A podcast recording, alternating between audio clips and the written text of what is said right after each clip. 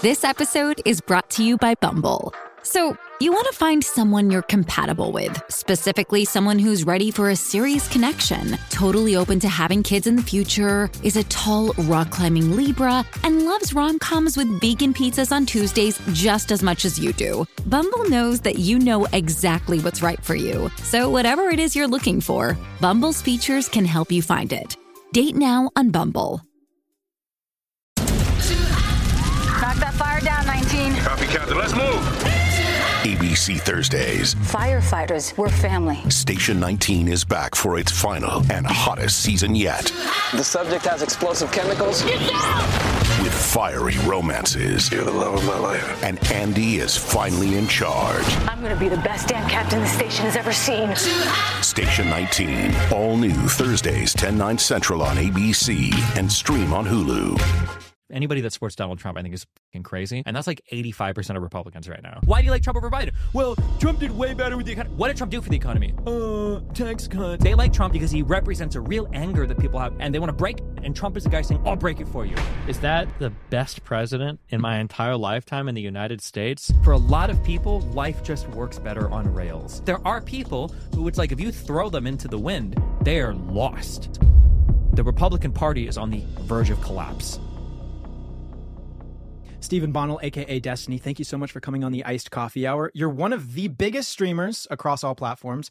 You've appeared on podcasts like PBD Podcast. You've debated Alex Jones, Ben Shapiro. That was a recent debate that blew up. It's like six million views in a week. Mm-hmm. Jordan Peterson recently that hasn't came out yet. We're going to talk about this. Fresh and Fit, whatever pod. You've debated basically everybody. Which I admire a lot. Some people call you Ben Shapiro of the left because you talk very fast and you're incredibly intelligent. And by some people, you mean the title you put on my YouTube video, okay? I should have called him the Destiny of the Right. Did, but, did you know. feel okay would've by that? funny. Was that all Yeah. right I by thought it you? was fun. That's fun. Okay, yeah. cool. Well, thank you so much for coming on, Yeah, man. really Really appreciate, appreciate it. Thanks for having me. So, the Ben Shapiro debate. This is, I feel like, what everyone's been talking about. It's highly anticipated. We brought it up to you if you would debate Ben. You said yes. That clip went viral. We brought it up to Ben when we had him on if he would debate you. He said yes. That clip went viral. How did this all come about? Uh, I'm kind of friendly, friends friendly with Lex, and I think I did a Jubilee show, and Jubilee asked me at the end, could you film like a call out to Ben Shapiro and maybe we could host it? Lex saw that, and Lex was like, hey, do you think I could get this debate? And I love Jubilee, but Lex is like the guy that would let me have a two to three hour uninterrupted conversation. Jubilee will shoot three hours of content, and they cut it down to like 45 minutes. Um, and I just feel like Lex's platform would have been really good for that. So I was like, well, if you think you can get the debate, then go for it. And then Lex did a bunch of work in the background, and he, yeah, got the debate. Was that hard to schedule with Ben? I probably, but I, Lex set all of that He up. Not me, facilitated so, all no. of it. Yeah. Were you nervous for the debate with Ben? Uh, not particularly. No. How did you prepare for that? Did you just go in, or did they give you topics to talk about and you could research them? I think it was going to be a pretty broad conversation. So we went over, it must have been like 10 topics in like two hours. And a lot of the Trump related stuff is more, I'm just kind of like curious because it's such an easy topic on my end and such an indefensible topic on their end. I'm just more curious, like, how are you going to try to navigate this particular thing? Um, but I've been doing a lot of political stuff for the past like four to six months now, uh, ever since I started Vyvanse and stopped talking to Red Pillar. So, um, yeah, my brand has been pretty plugged in politically. So, Yeah. felt like pretty okay to go on I am. Interesting you think that Trump stuff is indefensible. Yeah, the right. obviously. Yeah, of course. Yeah, easily. Huh. It's well, like- I just think that like half of the nation, well, not half, but a Mhm. pretty, what is it, 40% approval rating for Trump? Um, I know that the conservative approval rating is always very, very, very, very, very high. Yeah. My general thought is that I feel like it's somewhat defensible if 40% of the general population is somewhat in support of something, but that's beside the point. We Yeah. want I to think know. I find for the Trump Yeah. stuff, I would just say most people just don't know the facts of anything that have happened. So when you don't know the facts, you think that like, oh yeah, well, people are indicting him for no reason. Everybody hates him for no reason. People say he stole the election for no reason. They try to say there's an insurrection for no reason.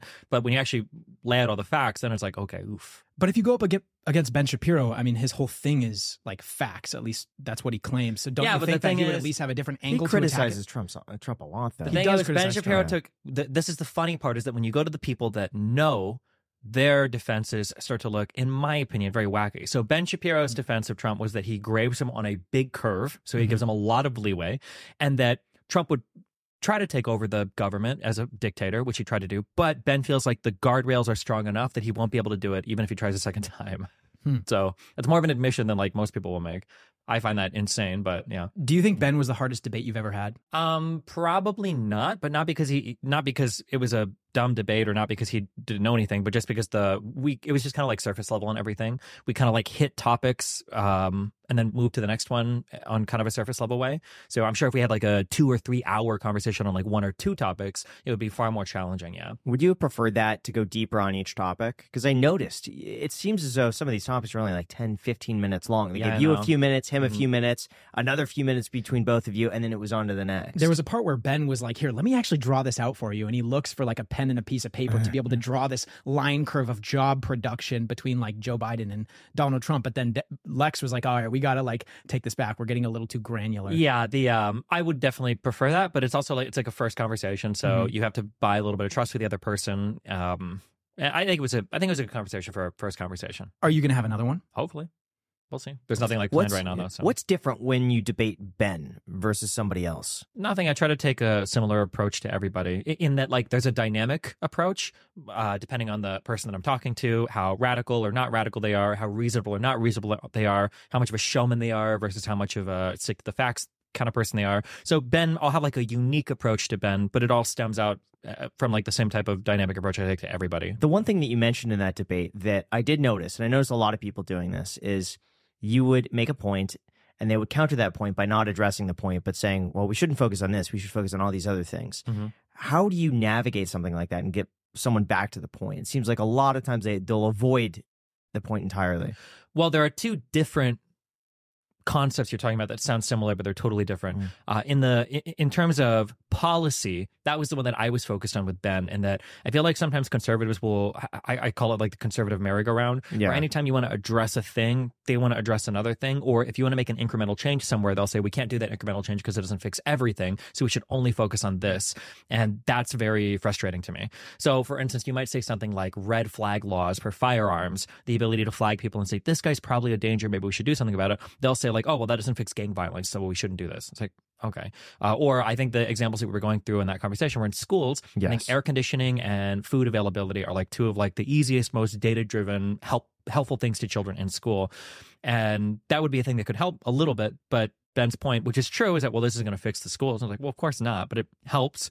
Uh, well, we need to fix like families or whatever, right? And I feel like anytime you want to focus on like a, a particular problem or try to help in a in an incremental way, conservatives will hop back one or two steps and go, well, it doesn't fix everything, so we need to do this radical society changing thing, like enforcing shotgun marriages. I think was his That was solution. it, I'm like, yeah. "Ah, okay, well, this feels Recommending yeah, shotgun yeah, marriages. recommending it. But I will say that's different than in a debate when somebody won't ever address a point you're bringing Sure. up, which I don't think Ben ever did that. I don't think he like avoided No. addressing a particular point. Yeah. No, what I thought was really interesting is it sounded honestly kind of like a therapy session of like two uh, like a, like a wife and a husband that have been together for a super long time and they're having struggles in the relationship like you would say man i just feel like conservatives always do this. They do the conservative merry-go-round and they don't attack the issues where they have the control. And then ben was like i feel like liberals always ignore the iceberg. They're just focused on the thing that's above the waterline Yeah. when there's this whole massive problem underneath it. And it mm-hmm. was really funny just like the the difference in i don't know Yeah, the reality is you have to come at it from both ends. But anytime you talk to somebody on the left or the right, they only want to address their end and then vent their frustrations about the other end, which is very frustrating. So anytime you try to bring somebody a little bit over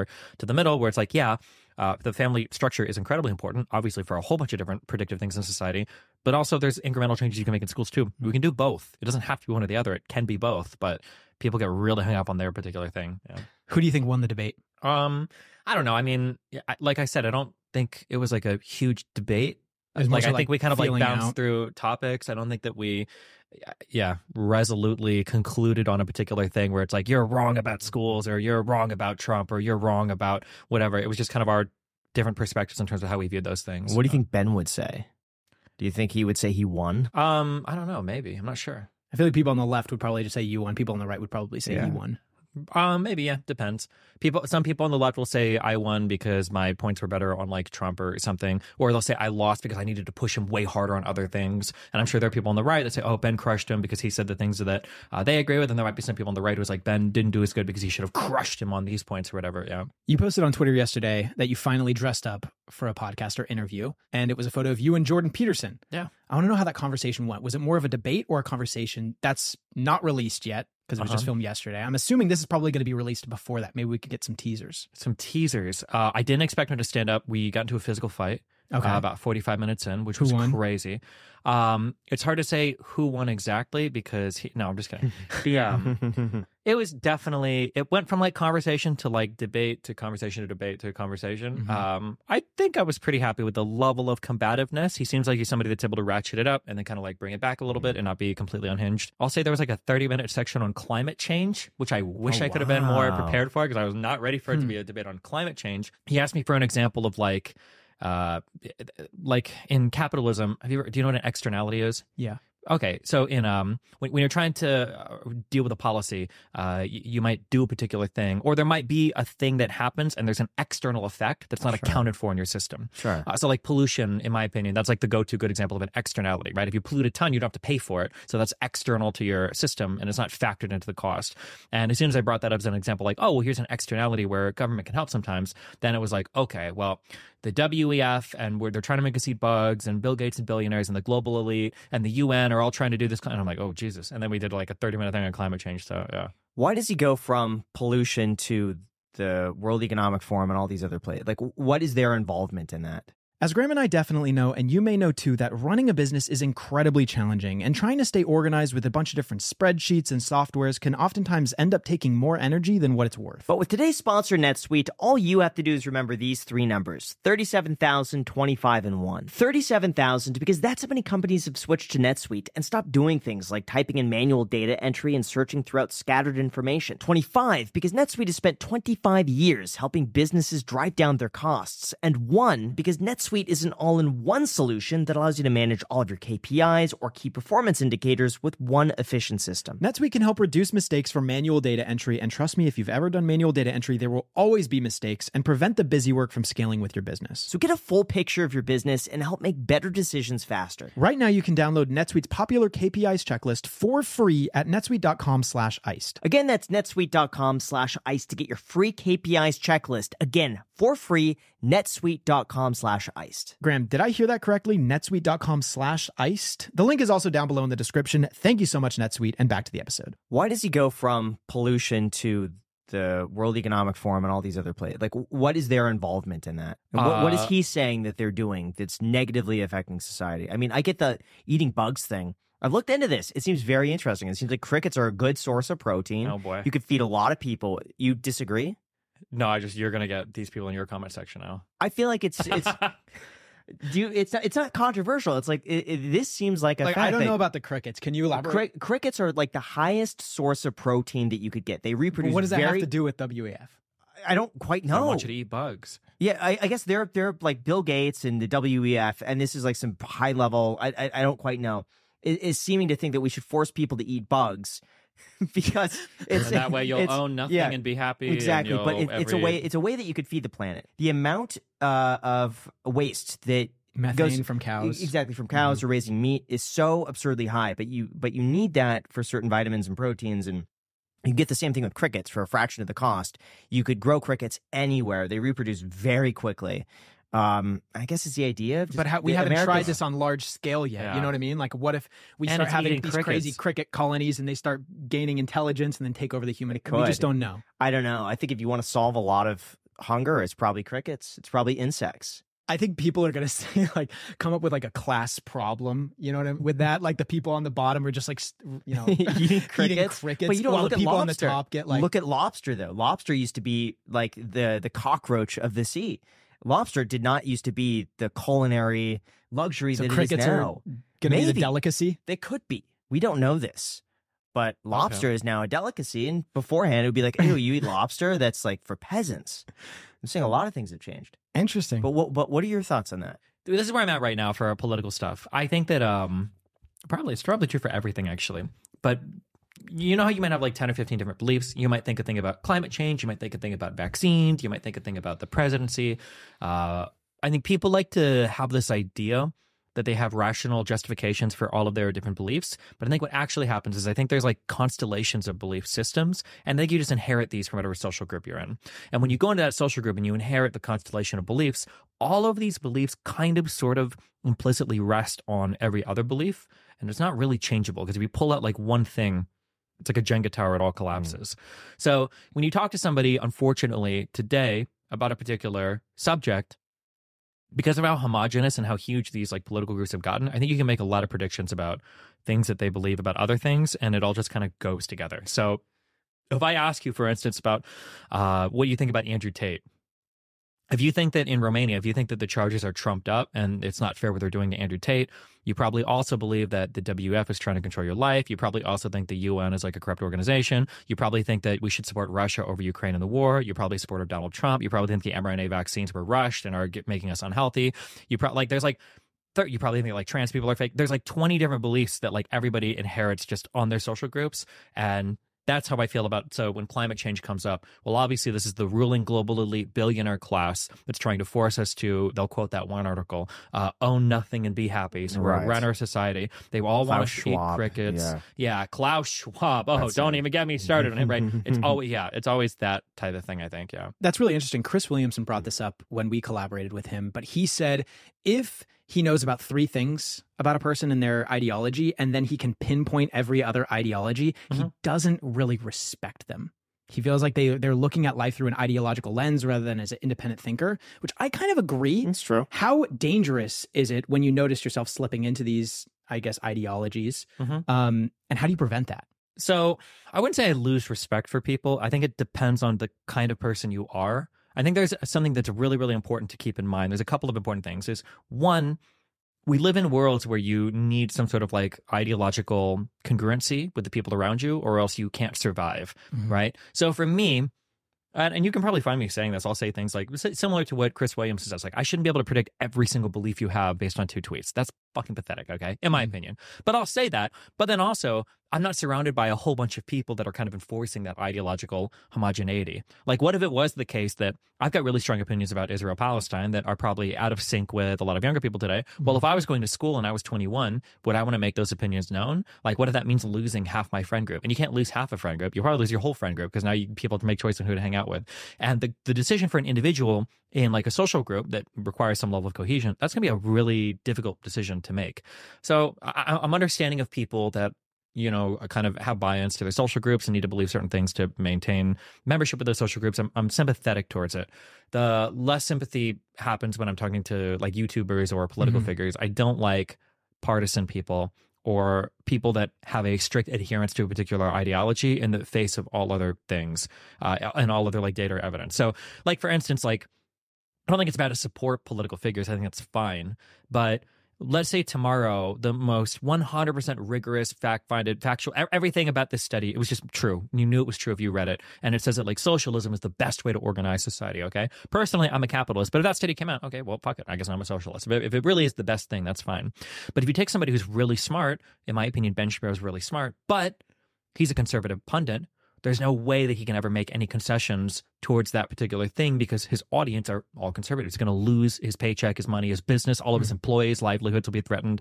Um, yeah, that's yeah. So when when it comes to people that are partisan, I think that I'm sympathetic towards individuals, but when it comes to larger figures, I'm less sympathetic because I feel like you guys are getting paid big bucks to do this particular stuff. You should be a little bit more fearless when it comes to exploring kind of the edges of your ideology or pushing into other ideologies. And yeah, That's really interesting. And I also want to be sure that everyone here knows I, I'm not quoting him directly when he says he loses respect for people when he can pinpoint all of their beliefs based off of three. You were just kind of right. Yeah, yeah. yeah. You were saying that you don't think Ben would alter his opinion because he's motivated by profit to think a certain way. Or there's a bit of audience capture there because he's like the conservative guy, right? Yeah. He is the conservative guy. Yes. Um, but even if facts came out that disproved everything he was saying and they were objective, axiomatic facts, he would not change his opinion. I want to know if you think that means that Ben is a bad faith political pundit. bad faith is on a spe- there's a spectrum of bad faith i think um i would say that anybody that is like ideological partisan has some adherence to that political ideology and there might be some level of bad faith um, but I mean, it's going to depend on how you flex it. So, for instance, I might talk to some conservatives that they will bury their head in the sand when it comes to anything that Donald Trump has done. That's the norm for conservatives. Ben will at least acknowledge it all, But then, in my opinion, if I were to say he would be bad faith in any way, I would say that the excuses that he makes for Trump are way out there that he would never make for somebody on the left. So if Biden were to say, like, oh, I'm going to tell, you know, Kamala Harris to change the election results, or I'm going to call all these states and say, hey, guys, you need to change your uh, electoral college votes, uh, you know, I think it would be over. I think Mm-hmm. Ben uh, would say, like, this is obviously one of the most corrupt things I've ever seen in my entire life. But I think he's actually said that about, like, about Hunter Biden, you know, in comments relating to Hunter and Joe Biden. And it's like, okay, well, why are you so quiet on like Kushner, you know, penning $2 billion deals with the Saudis after his place in government that in an office that Trump created for him, by the way. Like what, Joe, um, you know, Joe Biden's son, Hunter Biden, isn't even involved in government. Like I feel like there's a lot of double standards at play there. And I think it comes down to political ideology, in my opinion. But I, to say that Ben is bad faith, I mean, I, there's it's all in a spectrum, I would say, yeah. And what about Jordan Peterson? Um, I feel like Jordan Peterson is in the constellation of beliefs, and he's very much up there and out there. That's my feeling, yeah. But um, yeah, we we argue quite a bit. I think on vaccines, I think on global warming, on yeah, it's out there, yeah. Now, why do you think that each side needs a common enemy? You mentioned that on Chris Williamson, that it helps to unite people to say this guy's bad, and we could all gear up together and say that person is uh, causing all of our problems. I just I think when you are being attacked by somebody, it just brings people together. Uh, uh, it's you have a common enemy. You all feel like you've got a common struggle. You've got a common purpose. You can unite against something. You have got something in common to hate. Uh, I don't know why, but for humans, that's just a really unifying thing. And what if there's no one to hate? Do they find somebody? Do they find something to Or dislike just about a person? Maybe turn on each other. I'm not sure. I think people do generally need something, like Chris Williamson says. just We keep bringing him up. Yeah, run gosh, away from Chris. something as well as running to something. So it's like hating a certain group, but also loving another certain group. Maybe yeah. What is your favorite debate that you participated in? So we actually use AI on every single episode of the Iced Coffee Hour, and it might actually be the most important new computer technology out there. It's storming every industry, and literally billions of dollars are being invested, so buckle up. The problem, though, is that AI needs a lot of speed and processing power. So, how are you able to compete without costs spiraling out of control? Thanks to our sponsor, Oracle, it's time to upgrade to the next generation of the cloud, Oracle Cloud Infrastructure, or OCI for short. OCI is a single platform for your infrastructure, database, application development, and AI needs. OCI offers four to eight times the bandwidth of other competing clouds, offers one consistent price rather than variable regional pricing. And of course, nobody does it better than Oracle. So now you can train your AI models at twice the speed and at less than half the cost of other clouds. Take a free test drive of OCI at oracle.com slash iced. That's oracle.com slash iced. And again, to reiterate, it's free. So you can get started today, oracle.com slash iced with the link down below in the description. Thank you so much. And now let's get back to the episode. What is your favorite debate that you participated in? Oof, my favorite debate that I participated in. Um, I really like things where if I do a lot of research and I acquire a lot of knowledge, it's fun. So Ukraine Russia debates against I think I think probably the most in depth one I might have had was against Nick Fuentes. I think that was a good debate because I did a lot of research for that. Um, I did a lot of research for like mRNA vaccines and and COVID stuff. So those debates were pretty fun. I've done recently like a lot of Israel Palestine research. Um, at the end of the month, I pretty sure I'm having a two on two debate where one of my opponents is uh, Norman Finkelstein for another Israel Palestine thing that Lex is going to set up, and I'm looking forward to that. I think Are that you going to be be doing it with Ben? Because I saw Lex's tweet where he's like, all the people in Israel, all the people in Palestine. I will be doing it with Ben, not Ben Shapiro, Ben Oh, Morris. okay, but um, yeah, I don't think me and Ben are not going to be super aligned on on that in depth of a conversation about Israel Palestine. I think broadly speaking, we're going to be on the same side if you're like a pro Palestinian person. Mm-hmm. But I have very, very, very harsh criticisms of Israel. They're just not going to come up unless you're really in the weeds on stuff. Yeah. Who do you feel like is the most influential person on the left and the right?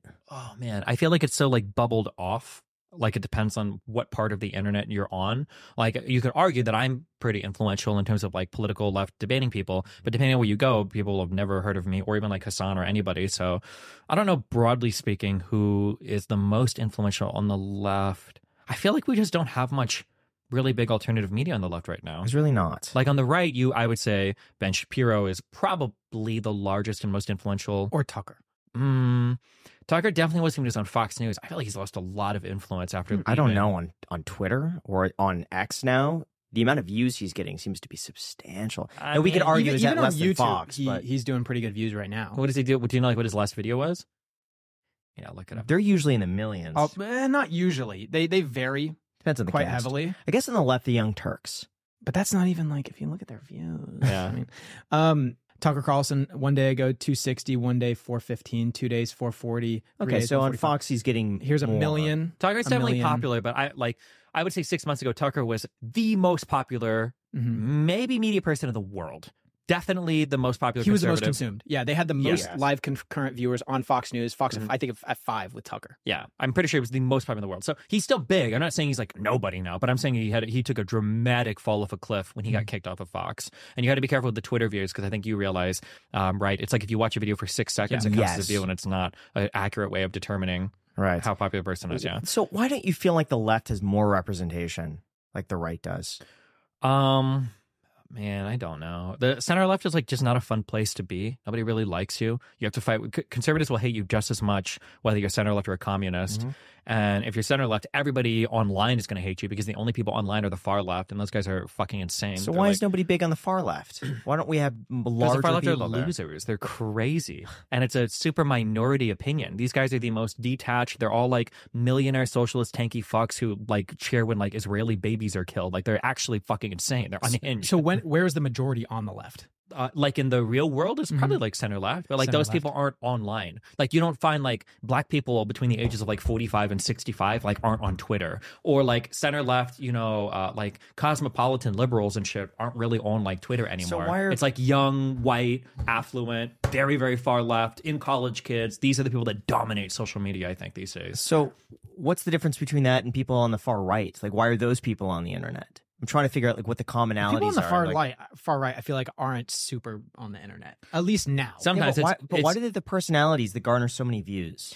it's different and it's weird, but like I would say, I would say that like for the far left, I think this is a very, very, very small minority of all Democrats, like less than less than like three or four percent, if that. It's very, very, very small minority. But on the right, I would argue that like for radical right, people like get really mad at me. because I think that any, anybody that supports Donald Trump, I think is fucking crazy, and that's like eighty five percent of Republicans right now. So they're way more visible. You see a lot more of them, but because a lot of them are literally ready to follow Trump off a cliff, uh, yeah, they, they just are are louder on the internet. Yeah, there is no yeah. like. I guess I'm complaining about being a center left Democrat. Truly, being a center right Republican is probably a, a more difficult place to inhabit. I would imagine. I would say it's it's difficult for us too because we like to really have equal representation on the podcast, and it's Mm-hmm. difficult for us to find people on the left to have on because there aren't that many, Mhm. and the people that we do ask, it's very difficult to get them to say yes. They've denied us a lot. Yeah. Yeah. Yes. And then some people, like, we ended up getting them on, but it took months of Mhm. scheduling. Whereas the people on the right, they're kind of just like, yeah, let's do it. Yeah. Why is that? Do you have any idea? I think right now, I think when the left is kind of more in charge of like overall the media and they don't feel the pressure to be platformed because they are platformed, mm-hmm. they probably don't want to jump on to controversial or debate platforms as much because there's more to lose mm-hmm. and their own audiences will attack them quite a bit for it. Like, oh, you're supporting them. Why are you there? They platform this guy or why are you in this show? You know, Myron from Fresh and Fit was just there. Like these guys are white nationalists. These guys are red mm-hmm. pill, like blah, blah, blah. So it's, it's harder because people on the left will hardcore audit you for uh, going on places that they don't approve or talking to people that they don't like. One thing that I've always found it really hard to grapple with is you think that if anybody supports Donald Trump, they're pretty much insane. Yeah. But that is still a significantly large population of a developed country of Yeah, the United States. That's pretty crazy. So how do you not have this like shadow of a doubt, at least in your opinion, of like, okay, if so many people, and within this group of people, there are extremely intelligent people, they're very thoughtful people, they're very charitable people, they're very like open-minded Find people. me some, and I'll show Okay, on this well, you podcast know we can talk to them. I don't believe that there are very there are very intelligent people that support Donald Trump, but they do it with their head in the sand. Or if somebody were to say something like, "Listen, okay, yeah, Donald Trump is all these things, but like the tax cuts are good, and I like the economy a little bit more because he like tries to deregulate something." Like, okay, fine, I'll But you know. but here's the thing. Yeah. South Park did a great episode where you have like a turd sandwich and like a piece of diarrhea. I don't know. And you have to choose between the turd sandwich and the diarrhea. If you have Trump and someone else, I'm just I'm just giving an example here, Mm-hmm. and you don't like the someone else, doesn't that then by default you're going with Trump? Does that make yeah, but that's only if you're dumb enough to think that your choices are two things that are essentially the same. Like I said, I understand why Yeah. some people support Trump. I like when I say that they're crazy. I don't necessarily mean like in a malevolent kind of way, uh, or I'm sorry, malicious kind of way. I, usually they just don't know anything. So they I- like I Trump think- because he like no. owns the left, or like because anytime because people say this thing like, oh well, the both parties are the exact same thing. Like, no, they're not. Like, you're rich if you think that. You you're wealthy and you're stupid and you're disconnected. If you actually think that both parties stand for the same thing, they clearly don't. Right? Abortion uh, or Supreme Court justice picks are a really big example of that. Or support for like same sex marriages are a big example of that. The difference in the types of legislations that both people have passed is a huge example of that. The different approaches to foreign policy are, are a huge example of that. Like these the two parties are very, very, very different in terms of what they stand for and represent. The only way you can think they're the same is if you just don't follow it much, or if you're pretty wealthy and insulated and you don't really care that much and you just like whoever's the funniest on Twitter. Yeah, it's it seems as though a lot of people will look if it if it comes between Trump and Biden, people that like Biden and like the policies, but worry that his age is getting in the way, and say, well, between the two of them, I don't, you know, I, I might pick Trump, just because the alternative is something that I think might be slightly worse. Yeah, I, yeah. I just, I like I said, find me one of those people and we can hash it out. It's just so not even close to true. Okay. there's not. I know, but there's, the there's there's such a oh, large contingent of people that feel Yeah, that but they just don't support know what they're talking about. I just, I just can't Bring them in front of me. Give me I- ten of them. You could send me with ten in a room every single time I talk to these people. It's always the exact same thing. Like, why do you like Trump over Biden? Well, Trump did way better with the economy. What did Trump do for the economy? Uh, tax cuts. How did that help you? Do you even do your own taxes? You make like twenty four thousand dollars mm. a year. You save me more money than you. You fucking retard. I actually take more money on my tax than you grossed in income because of your president who's a billionaire from New York, and this is the guy that represents you. Like, none of it actually makes sense. I'm sorry. No, I'm that's just fine. saying, listen, Yeah. when I talk to the people, it's always the same fucking talking points over and over again. They have no fucking idea about anything they're talking about. They like Trump because he's funny, because he represents a real anger that people have towards the system, and they want to break shit. And Trump is the guy saying, "I'll break it for you," and that's it. That's that's the extent of the support for Trump. There, it doesn't go deeper than that ever. There's no policy analysis ever. There's no foreign policy analysis ever. There, there's no like, what did Trump actually try to do to get reelected? Nobody even knows about like any of the J6 stuff or the elector fraudulent scheme or the pressure on the DOJ saying he was going to fire one of them, but they didn't write fake letters to uh, state assemblies. Like nobody knows any of these things. They just like Trump because he's funny and he seems But like that means relatable. he- he's playing a better social game. So at what point does that need to be acknowledged that he is somehow appealing to people's innate uh, feelings of you know wanting to join him? Yeah, I mean, I, well, there's two things. Well, one is it might end him in federal prison. So, I mean, depending because you maybe play the game a little bit too much, or two, um, people need to do a better job on the left of representing their ideas, and it can't be you know average age 72 year old white guy that goes on TV to talk to people. No. They have to do a better You job know, of getting there. I hate to say it, out. like I'm not Mhm. a fan of Newsom, but he does a good job on the left. Absolutely. Holy Jesus, I saw him do a couple. Yeah, videos. I was Yeah. like, damn, yeah. He is amazing. Now, I wouldn't be surprised if he runs for president and he becomes the president because he has amazing people skills, Mhm. incredible debate skills. He is confident. He is sharp.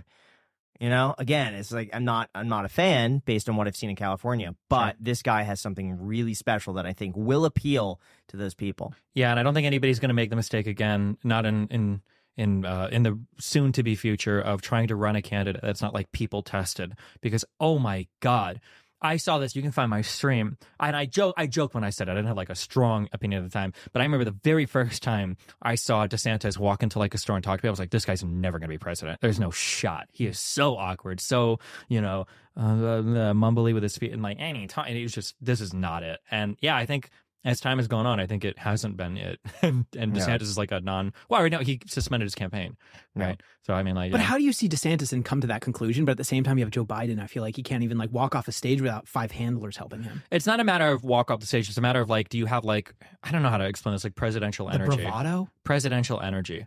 Biden has it. He talks. He's been a senator for a long time. The way that he talks and can talk to a crowd and smile at people and talk to people. I don't know why, but like uh, DeSantis just has this energy of like guy. Insecurity. I don't know what it is. It's just the way that he carries himself and, and speaks. He just comes off as like very Hmm.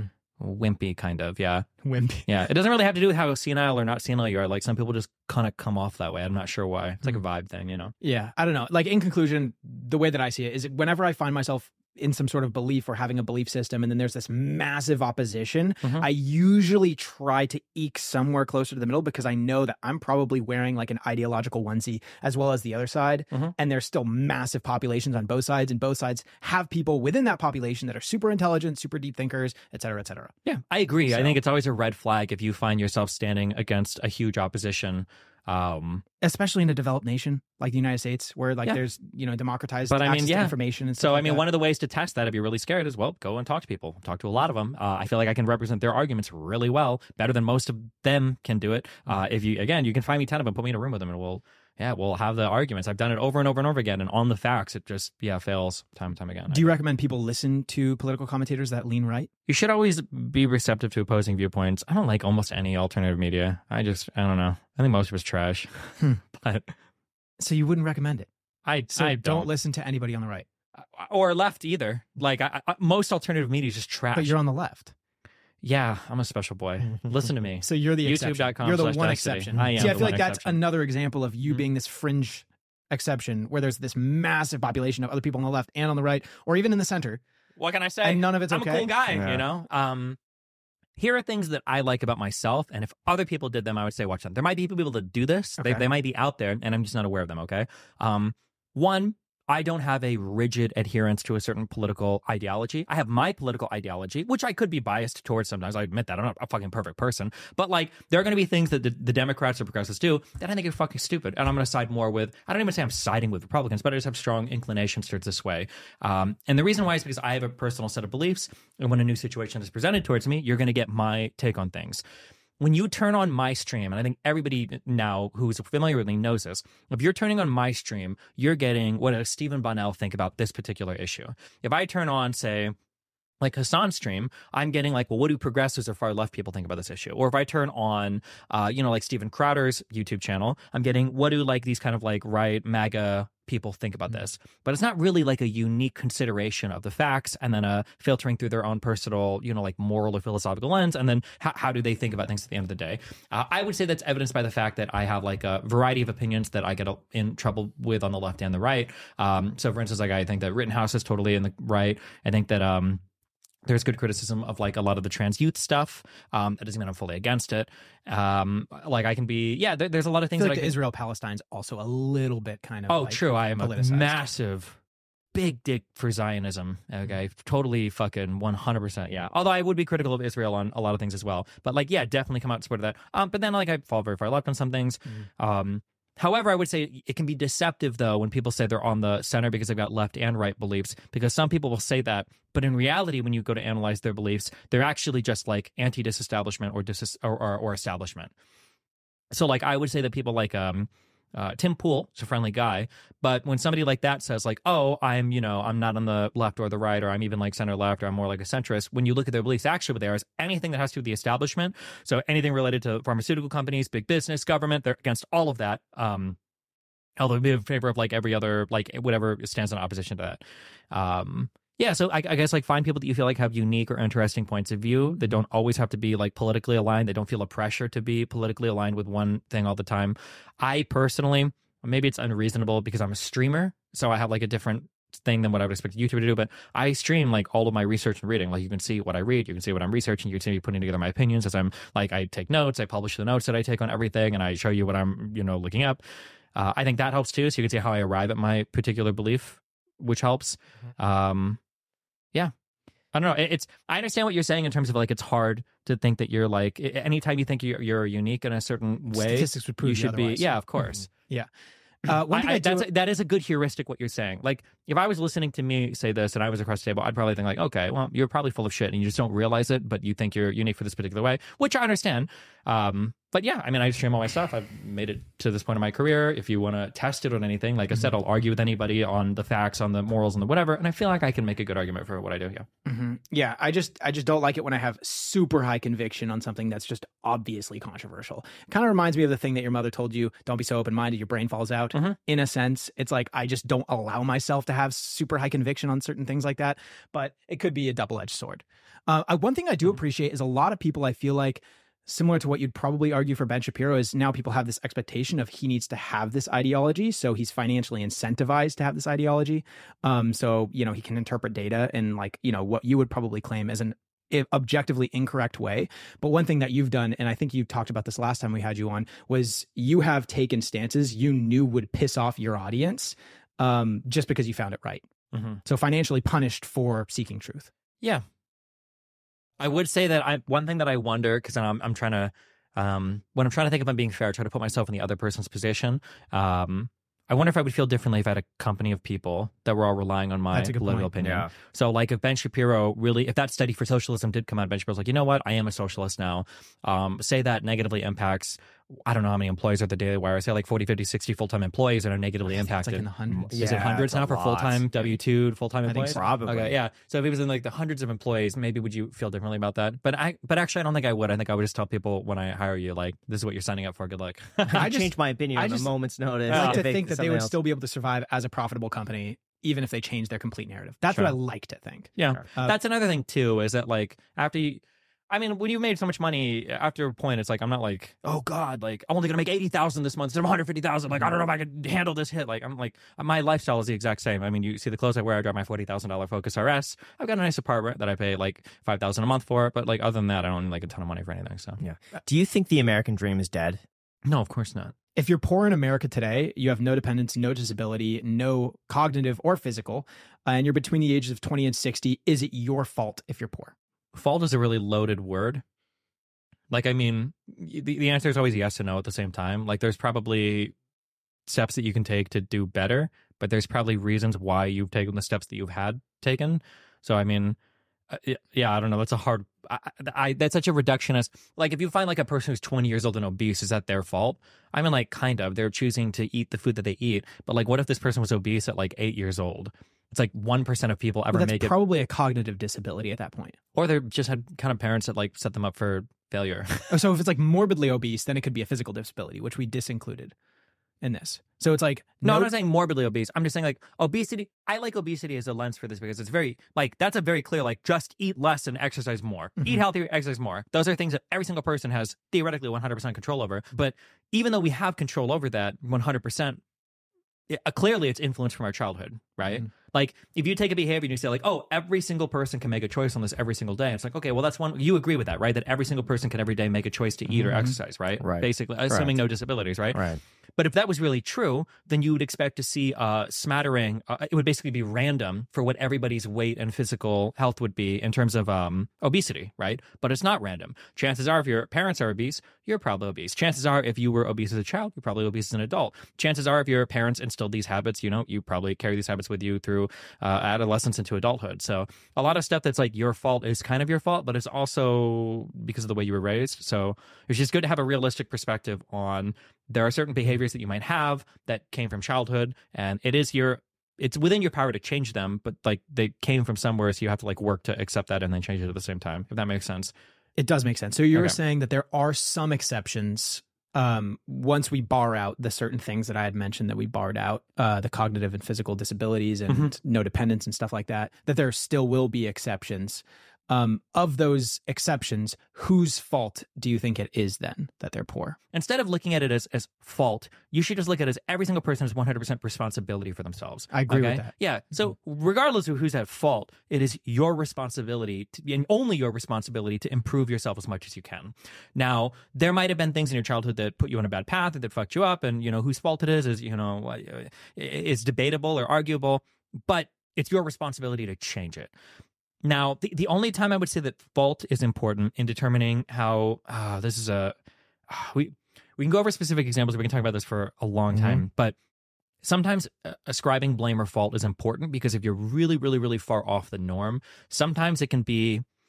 The problem is you have to be careful. It can either be really empowering to to ascribe fault or blame, or it could be really disempowering to ascribe fault or blame. You just have to go through that process in a very careful way. I don't think you should be ignorant of fault. Yeah. Because I still think that is important. Like you just alluded to like two minutes ago, that you need to see it through a real transparent lens. Yeah. Like you need to be experiencing reality for what it is. Mhm. But I don't think that you should put a bunch of weight in fault. I think you should probably be aware that there might be some culpability from somebody somewhere, but it is ultimately Yeah, the, think the productive thing is whose responsibility is it? It's mine. Yeah, a lot of people want to figure out the root cause of something, and, and if, if in that case, if if they're obese, here's why I'm obese. Here's what I was taught as a kid, and because of that, I am where I am today. And because I understand this, I could better, you know, uh, fix this going forward. Okay, only in those circumstances I think is it good. But people have a really hard time doing that, uh, or it feels like it. So he- here, this is what I like to hear if somebody says this. Okay, let's say somebody says, uh, "Oh, I have X Y Z condition." Okay, therefore I do this thing. I think that's really positive and really good. But often what I'll hear is, "Oh, well, I do this thing because I have this condition." Um, these sound the same, but like, say somebody says, "I have um, oh fuck." OCD. Sure. Well, say, I- I'm, I'm, I'll make some shit up about OCD. Sure. Let's say somebody says, I have OCD. I can't handle pink things or blue things. Okay. Therefore, in my house, I've gotten rid of every pink and blue thing so it doesn't mess with me ever. Right. That's cool. But instead, I usually hear the reverse where somebody will be out and they'll be going crazy and they'll be hitting things like, and they'll be like, oh my God, what's going on? I'm like, oh, well, I have OCD. That's why I do all this. And it's like, okay. Instead of using like the, when they do like this fault analysis instead of using it as like a, a, like a diagnosis that they can then try to fix their life with instead they learn this thing and now it's like oh thank god i've got this new crutch that i can just throw out whenever i act improperly or whenever i like fuck my life up. Hmm. And i'd rather see people if you analyze the thing and you understand it use that understanding to build off of it and then either remediate it or you know find a way to avoid whatever triggers you or find a way to fix or cure whatever is going on rather than now that I've identified this, oh, now I never have to. Oh, I've got, you know, XYZ condition. That's why I'm like such a piece of shit all the time. Ha ha ha. Mm-hmm. And then like that's it. Yeah. I agree. I think you should frame your belief system in such a way that makes you better off at the end of the day. Yeah, And what you're alluding to right here is better off insofar as you're using it to explain something and you're using it in a productive way to like actually make a measurable positive impact on your life, such as Yeah. removing those things from your house. Yeah. Rather than saying that you're a victim and then just having inaction and continuing to suffer. Yeah. So what uh, what uh, advice would you give to those people who maybe have something that they feel is holding them back? They could place blame, they could place fault on something. How do you overcome that? I mean, like, uh, it, it's. I, I think I feel like I need to talk to the person. It, it's just Yeah. it's so, it's so individual. Um, the, the, here's like two different things that I see. Okay, sometimes there are people that take no responsibility for themselves, and then they'll identify a thing, and then when they, they identify that thing, like, oh, this is why um, I'm such a piece of shit. This is why I'm so lazy. And then anytime anybody comes and tries to say like, hey, like, don't you think you should do this? I'm like, oh, I can't. I've got this thing, and it's like, okay, well, shouldn't you do something about that? I'm like, no. It's like, okay. So if you if you find that you use your past as like an excuse to never do anything, um, or you you have some condition or thing and you're using it as an excuse to never do anything, uh, I mean, you're just kind of like a piece of shit. Like that. I mean, it, your yeah, your life is going to be worse off for it. It's not helping you. It's not. Nobody else is giving you credit for this. Like nobody ever thinks like, oh, you know, there's this guy and I used to think he was like a really lazy piece of shit, but then I found out he had this condition, so now I like totally like nobody thinks Yeah. that. That's stupid. Um, but on the other end of it, sometimes too, you've got people who are they they try to push forward too much and they won't actually stop and think like, hey, listen, you have a thing that you really need to address and you really need to understand this thing and do something about this because it's holding you back and just pretending that it's not there and pretending it's not having a negative effect- on you is actually hurting you because you won't come to terms with it first.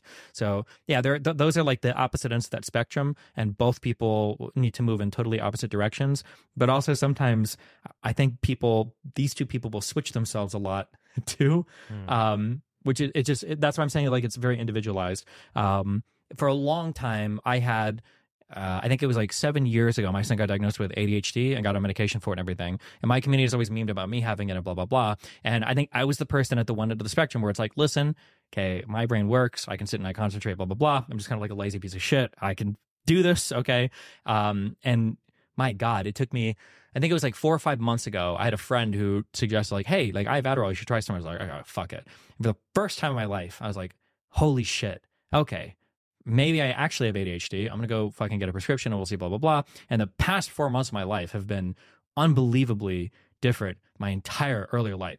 I cannot fucking really? believe it. We could go on this Adderall conversation for hours. I had the very similar experience. Suffered. I've figured I had ADHD my entire life. It's been in my family. Finally, It was in my family too. Yeah, Yeah. Because yeah, because when my son got diagnosed, a very high heritability, and then I started looking back. I was like, oh man, maybe this is why my parents are late to every fucking thing we've ever been. Yeah. So late to everything. Oh my also, God. Also, Yeah, I remember no. Mm-hmm. one very distinct memory. I was taking piano lessons, and my teacher, rather than fixing your notes, fixing your posture, fixing fixing all of these things to improve your piano playing, he said the number one lesson in all caps, underline, underline, underline, focus. yeah. I just never So- throughout my entire life. How do you know if you have ADHD? okay so with uh, most mental illness or most neurodevelopmental things uh there's all, everybody has some degree of everything uh, I don't know if you're like on the border. I don't know what to tell you, or I don't know how to help you figure it out.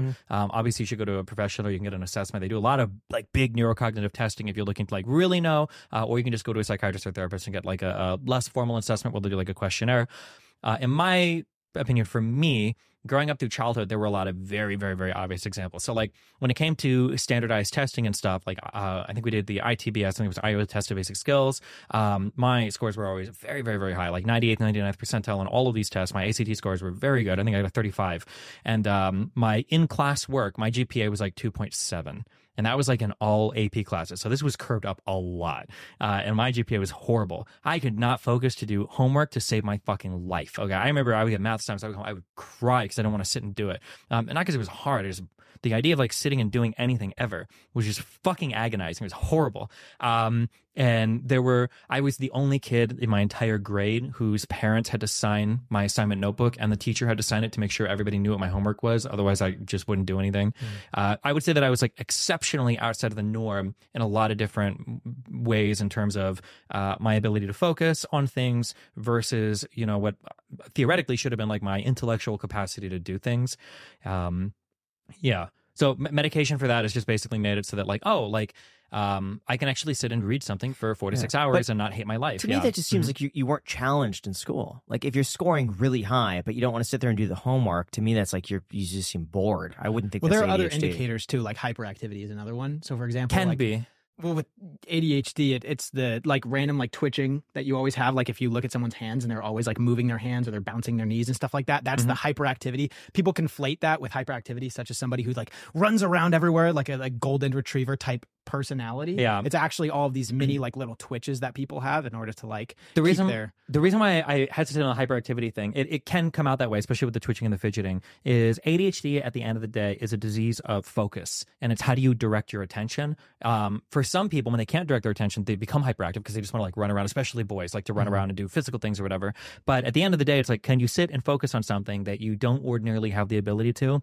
Because people with ADHD have a really hard time relating to uh, like reward that's not instantaneous. Um, because there's actually like parts of the brain that are neurodevelopmentally delayed. Like if you autopsy like an adhd person there are certain parts in the forward part of the brain that are like and it's anywhere from like 10 to 13 percent smaller than an ordinary person.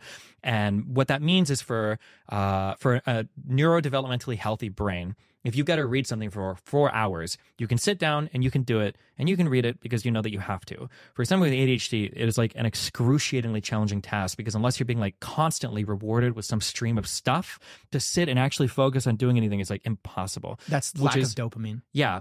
And the the paradoxical kind of understanding of this or the way that it's kind of weird is that a lot of people say, fuck, I hate these things. I kill people that say shit like this. People say things like, oh, ADHD is a superpower. And so I'm like, bullshit is not a fucking superpower. That's so stupid.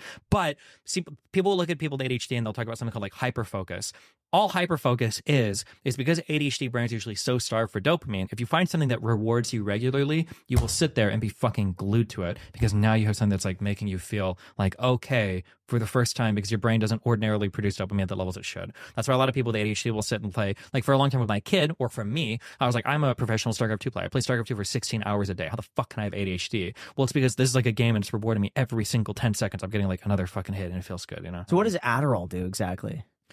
Um, the, so what an amphetamine is supposed to do is there's two ways that you can basically hit these little neurons, uh, neurotransmitters in your brain. Um, I think one is to prevent dopamine from coming out, and one is to like push it and vacuum it back in. I think what amphetamines do is they prevent the reuptake of dopamine, so it increases the amount of dopamine availability in your brain.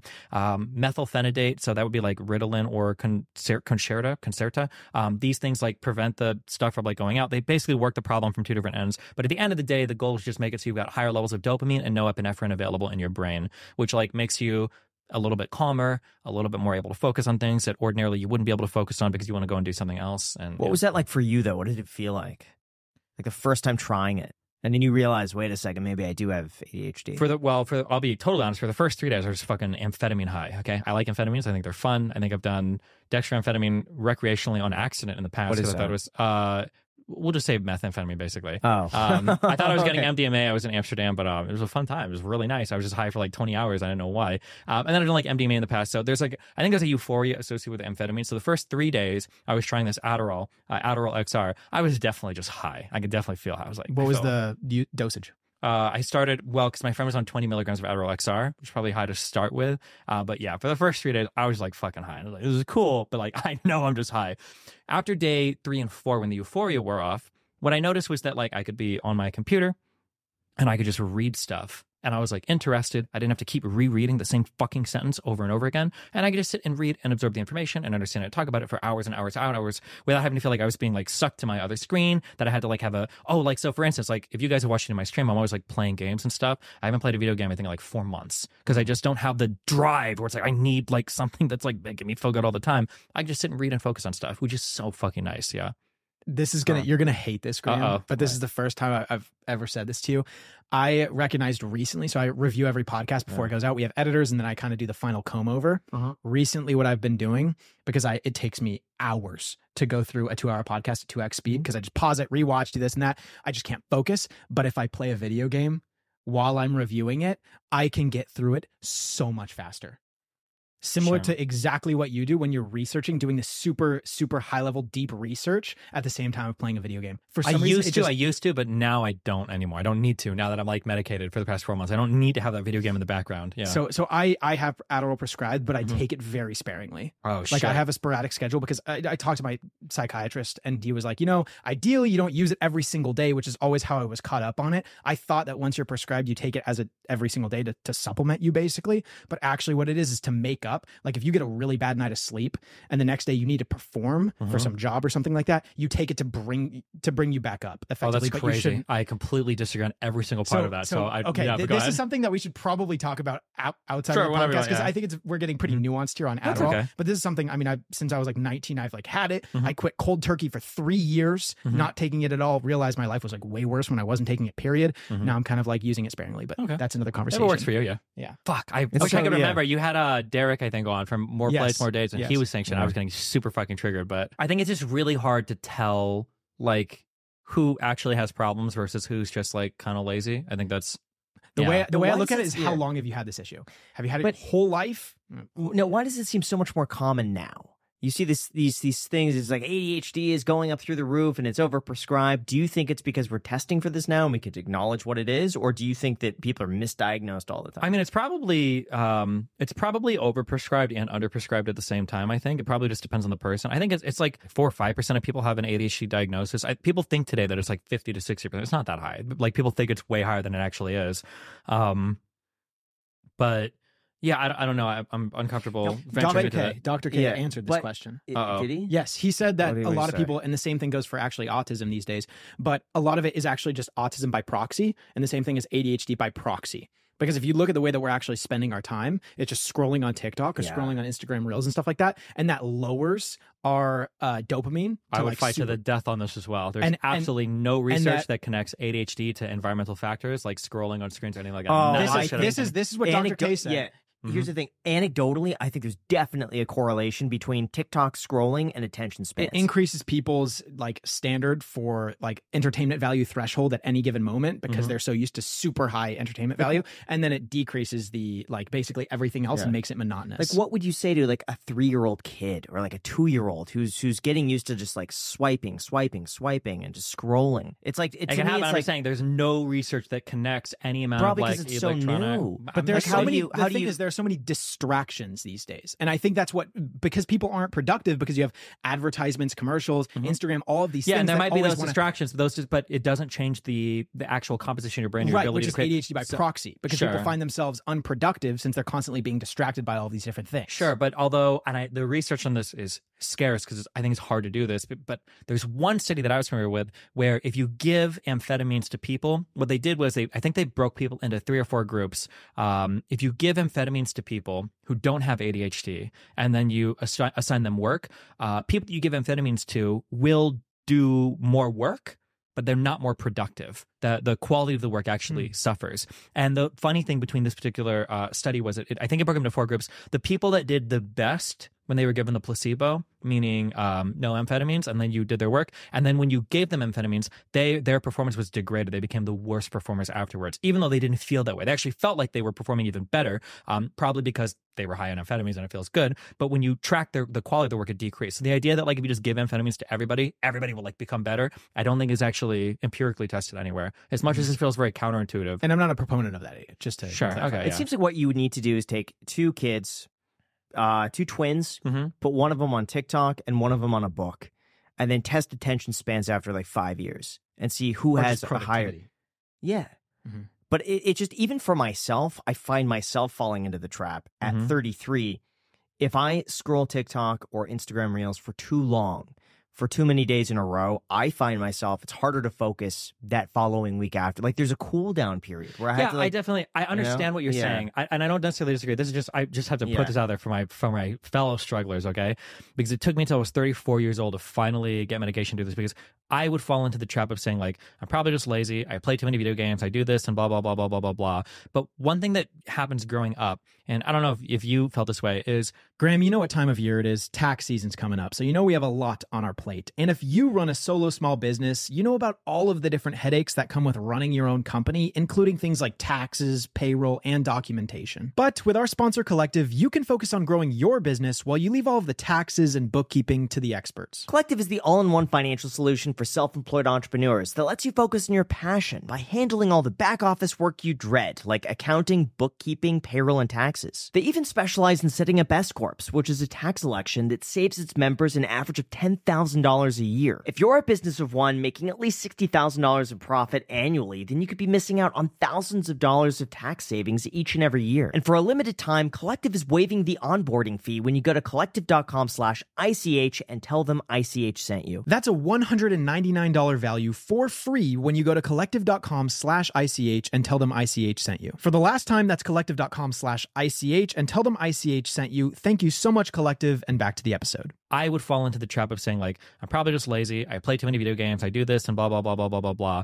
But one thing that happens growing up, and I don't know if, if you felt this way, is when you complain about a certain thing, everybody will kind of agree, but they don't actually do that particular thing. It's like a virtue signal. So I would say that when I was in high school, easily, I think I probably studied for 10 hours cumulatively through the entire four years I was in high school. That might be an overshot. I could never sit down and study. But when you talk to other kids, like, oh, like, did you study for the test or blah, blah, blah? People like, oh, no, like, I couldn't, blah, blah, blah. When a normal kid says it, like, oh, no, I don't think I could really study, what they mean is they studied for like an hour Friday, two hours Saturday, and like only an hour Sunday. That's what they meant when they would say that. Because we would get tests back and I'd be like, oh, I got like a 73 on my calc fucking paper. And the kid next to me who didn't study and couldn't bring himself got like a 94. And I'm like, mm. fuck, how'd you do this? good? It's like, oh man, I think the last thing on Sunday, like it, it just helped. And I was like, what do you mean the last? How many fucking days you study for this for? Right.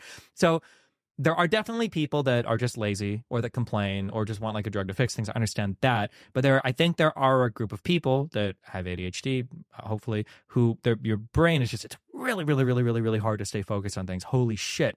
And the problem is that if we are to believe the current state of ADHD research, and if we are to believe that the researchers know what they're talking about, if you have that type of brain, you cannot ever, ever, ever, ever, ever self motivate. It is impossible. You don't have the neurochemical composition or the developmental structures that are grown enough to do it. The only way to do it is to externalize all of the rewards. So, like a counterintuitive example, for a kid that has ADHD, you might think that, like, okay, well, I know he's got ADHD. I'm going to be more patient with him so that he can do, you know, his work in, a timely manner. That's the opposite of what you're supposed to do. You have to actually ride that kid harder. You have to be like, hey, do this, do this, do this, do this. Because when you constantly remind him, that's the only way that they actually get it done. Because they can't internalize the like, okay, I know this sucks, but like it'll just take three hours and I'll be done with it and that'll be fine. It is impossible for a person with ADHD at a certain level to be able to do that ever. Yeah. Okay, I'm done with my spiel. Fuck. I'm sorry. That's great. I, I want to keep talking about Yeah, that. We'll talk me- more about too. it Okay, afterwards because too. this is yeah, that'd be a great conversation. I also I last five seconds. The only other reason I bring that last thing too is because amphetamines are a really, really, really, really, really, really, really, really, really awesome mind drug. And that like when you take people with depression and you give them like SSRIs, bro, that's a whole fucking like one month period of like titrating up in doses and you don't even know it's gonna fucking work and you might have fucking kill yourself and blah blah blah. Whereas if you have ADHD and you get like an amphetamine, you'll know the next day or three days like if it's good or bad. There's not this ramp up and ramp down and like oh I just got off my ADHD meds, so I'm gonna be like oh, for a month. Like yeah, that's my last spell. Okay, if you have ADHD, go get tested. Sorry, I'm done. Shipping can make or break a sale, so optimize how you ship your orders with ShipStation. They make it easy to automate and manage orders no matter how big your business grows. And they might even be able to help reduce shipping and warehouse costs. So optimize and keep up your momentum for growth with ShipStation. Sign up for your free 60-day trial now at shipstation.com and use the code POD. That's shipstation.com with the code POD. All right, real quick. Yeah. Ben Shapiro. No, Just sorry. to to, All right, so Chris Williamson. to ascribe some definitions, what is the difference between a leftist, a liberal, and a progressive? a liberal broadly speaking the worldwide definition of like liberal is just somebody that believes in like uh like the bill of rights so you think that you should have like some freedom of speech freedom of religion uh private property rights you're probably a capitalist in the united states more specifically uh a liberal is a democrat but like on the rest of the world they would say like well conservatives and liberals in the united states are liberals broadly speaking because we all believe like in liberalism um so those are kind of like the two different definitions of liberal Okay, A- liberalism though yeah is in in top level. Like just a definition. But- Well, like when somebody says liberal, they usually just mean like democratic capitalist person, Mm-hmm. broadly speaking. Like worldwide, that's what a liberal is. In the United States, liberal just means Democrat. Does that make sense? Yes, and you Okay. said that that means someone who usually supports like the Bill of Rights. Yeah, it would just be like- type. Yeah, broadly speaking. Yeah. Okay, Yeah. and then making amendments too, though, to the to the Constitution. I'm sorry. When I say Bill of Rights, I just mean like stuff like in the bill. Like you should be able to go to court, and the government shouldn't like infringe on your property, and like should protect your freedom of speech. That's what I mean. Like broadly speaking, that's like a liberal. so how is that opposed to a conservative? Um, in the United States, it's not. Like I said, like if you go to Europe, they would say like, oh, in the U.S., like conservatives and Democrats are both liberals. They're Mhm. liberals. They believe like in democracy. They believe in capitalism. They're both liberals. Yeah.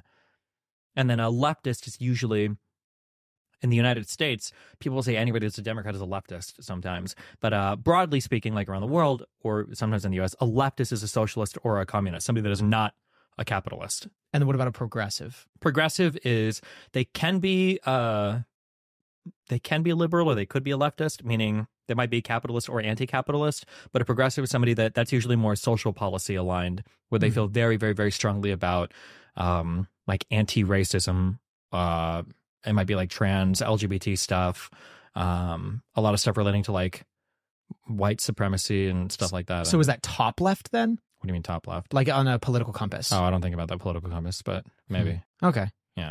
But if somebody says they're progressive, they're really telling you about their social views generally.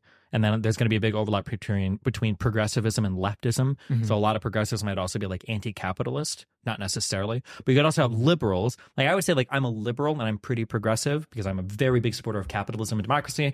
But I also am like a big supporter in a lot of like progressive social ideas. So yeah. Why are liberals more unhappy? Um, I don't know. That's a really hard one. You don't know? I don't know. How happy are you? One to ten. I'm super happy. I'm like a nine point five. Why do you feel so happy? Um, I don't know. My I'm a uh, that my whole life story is kind of unique, so I don't know how much it applies to everybody else. But I mean, I I get to I just I have a really high mental baseline. Like, as, even if I'm grumpy, if I go to sleep, if I wake up, I'm usually like pretty even again. Uh, I just do stuff in my life that I enjoy doing, and as long as I feel like I can continue to do what I enjoy doing, and I feel like I'm making incremental improvements on myself, I just always feel like I'm in a Do good you place. do you feel like happiness might be genetic?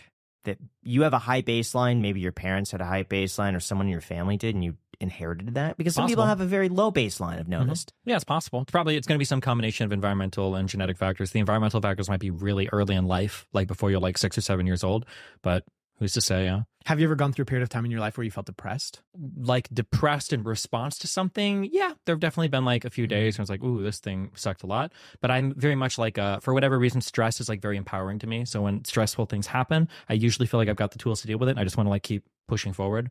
Um, the only time I've ever had like stuff relating to like, like mental like neurological depression or whatever uh, when i was 30 i did a lot of mushrooms and the for that year i had a lot of strange mental issues but i think it was probably like a um, probably a reverberation from that initial mushroom trip but other than that no What were some of those issues that you had?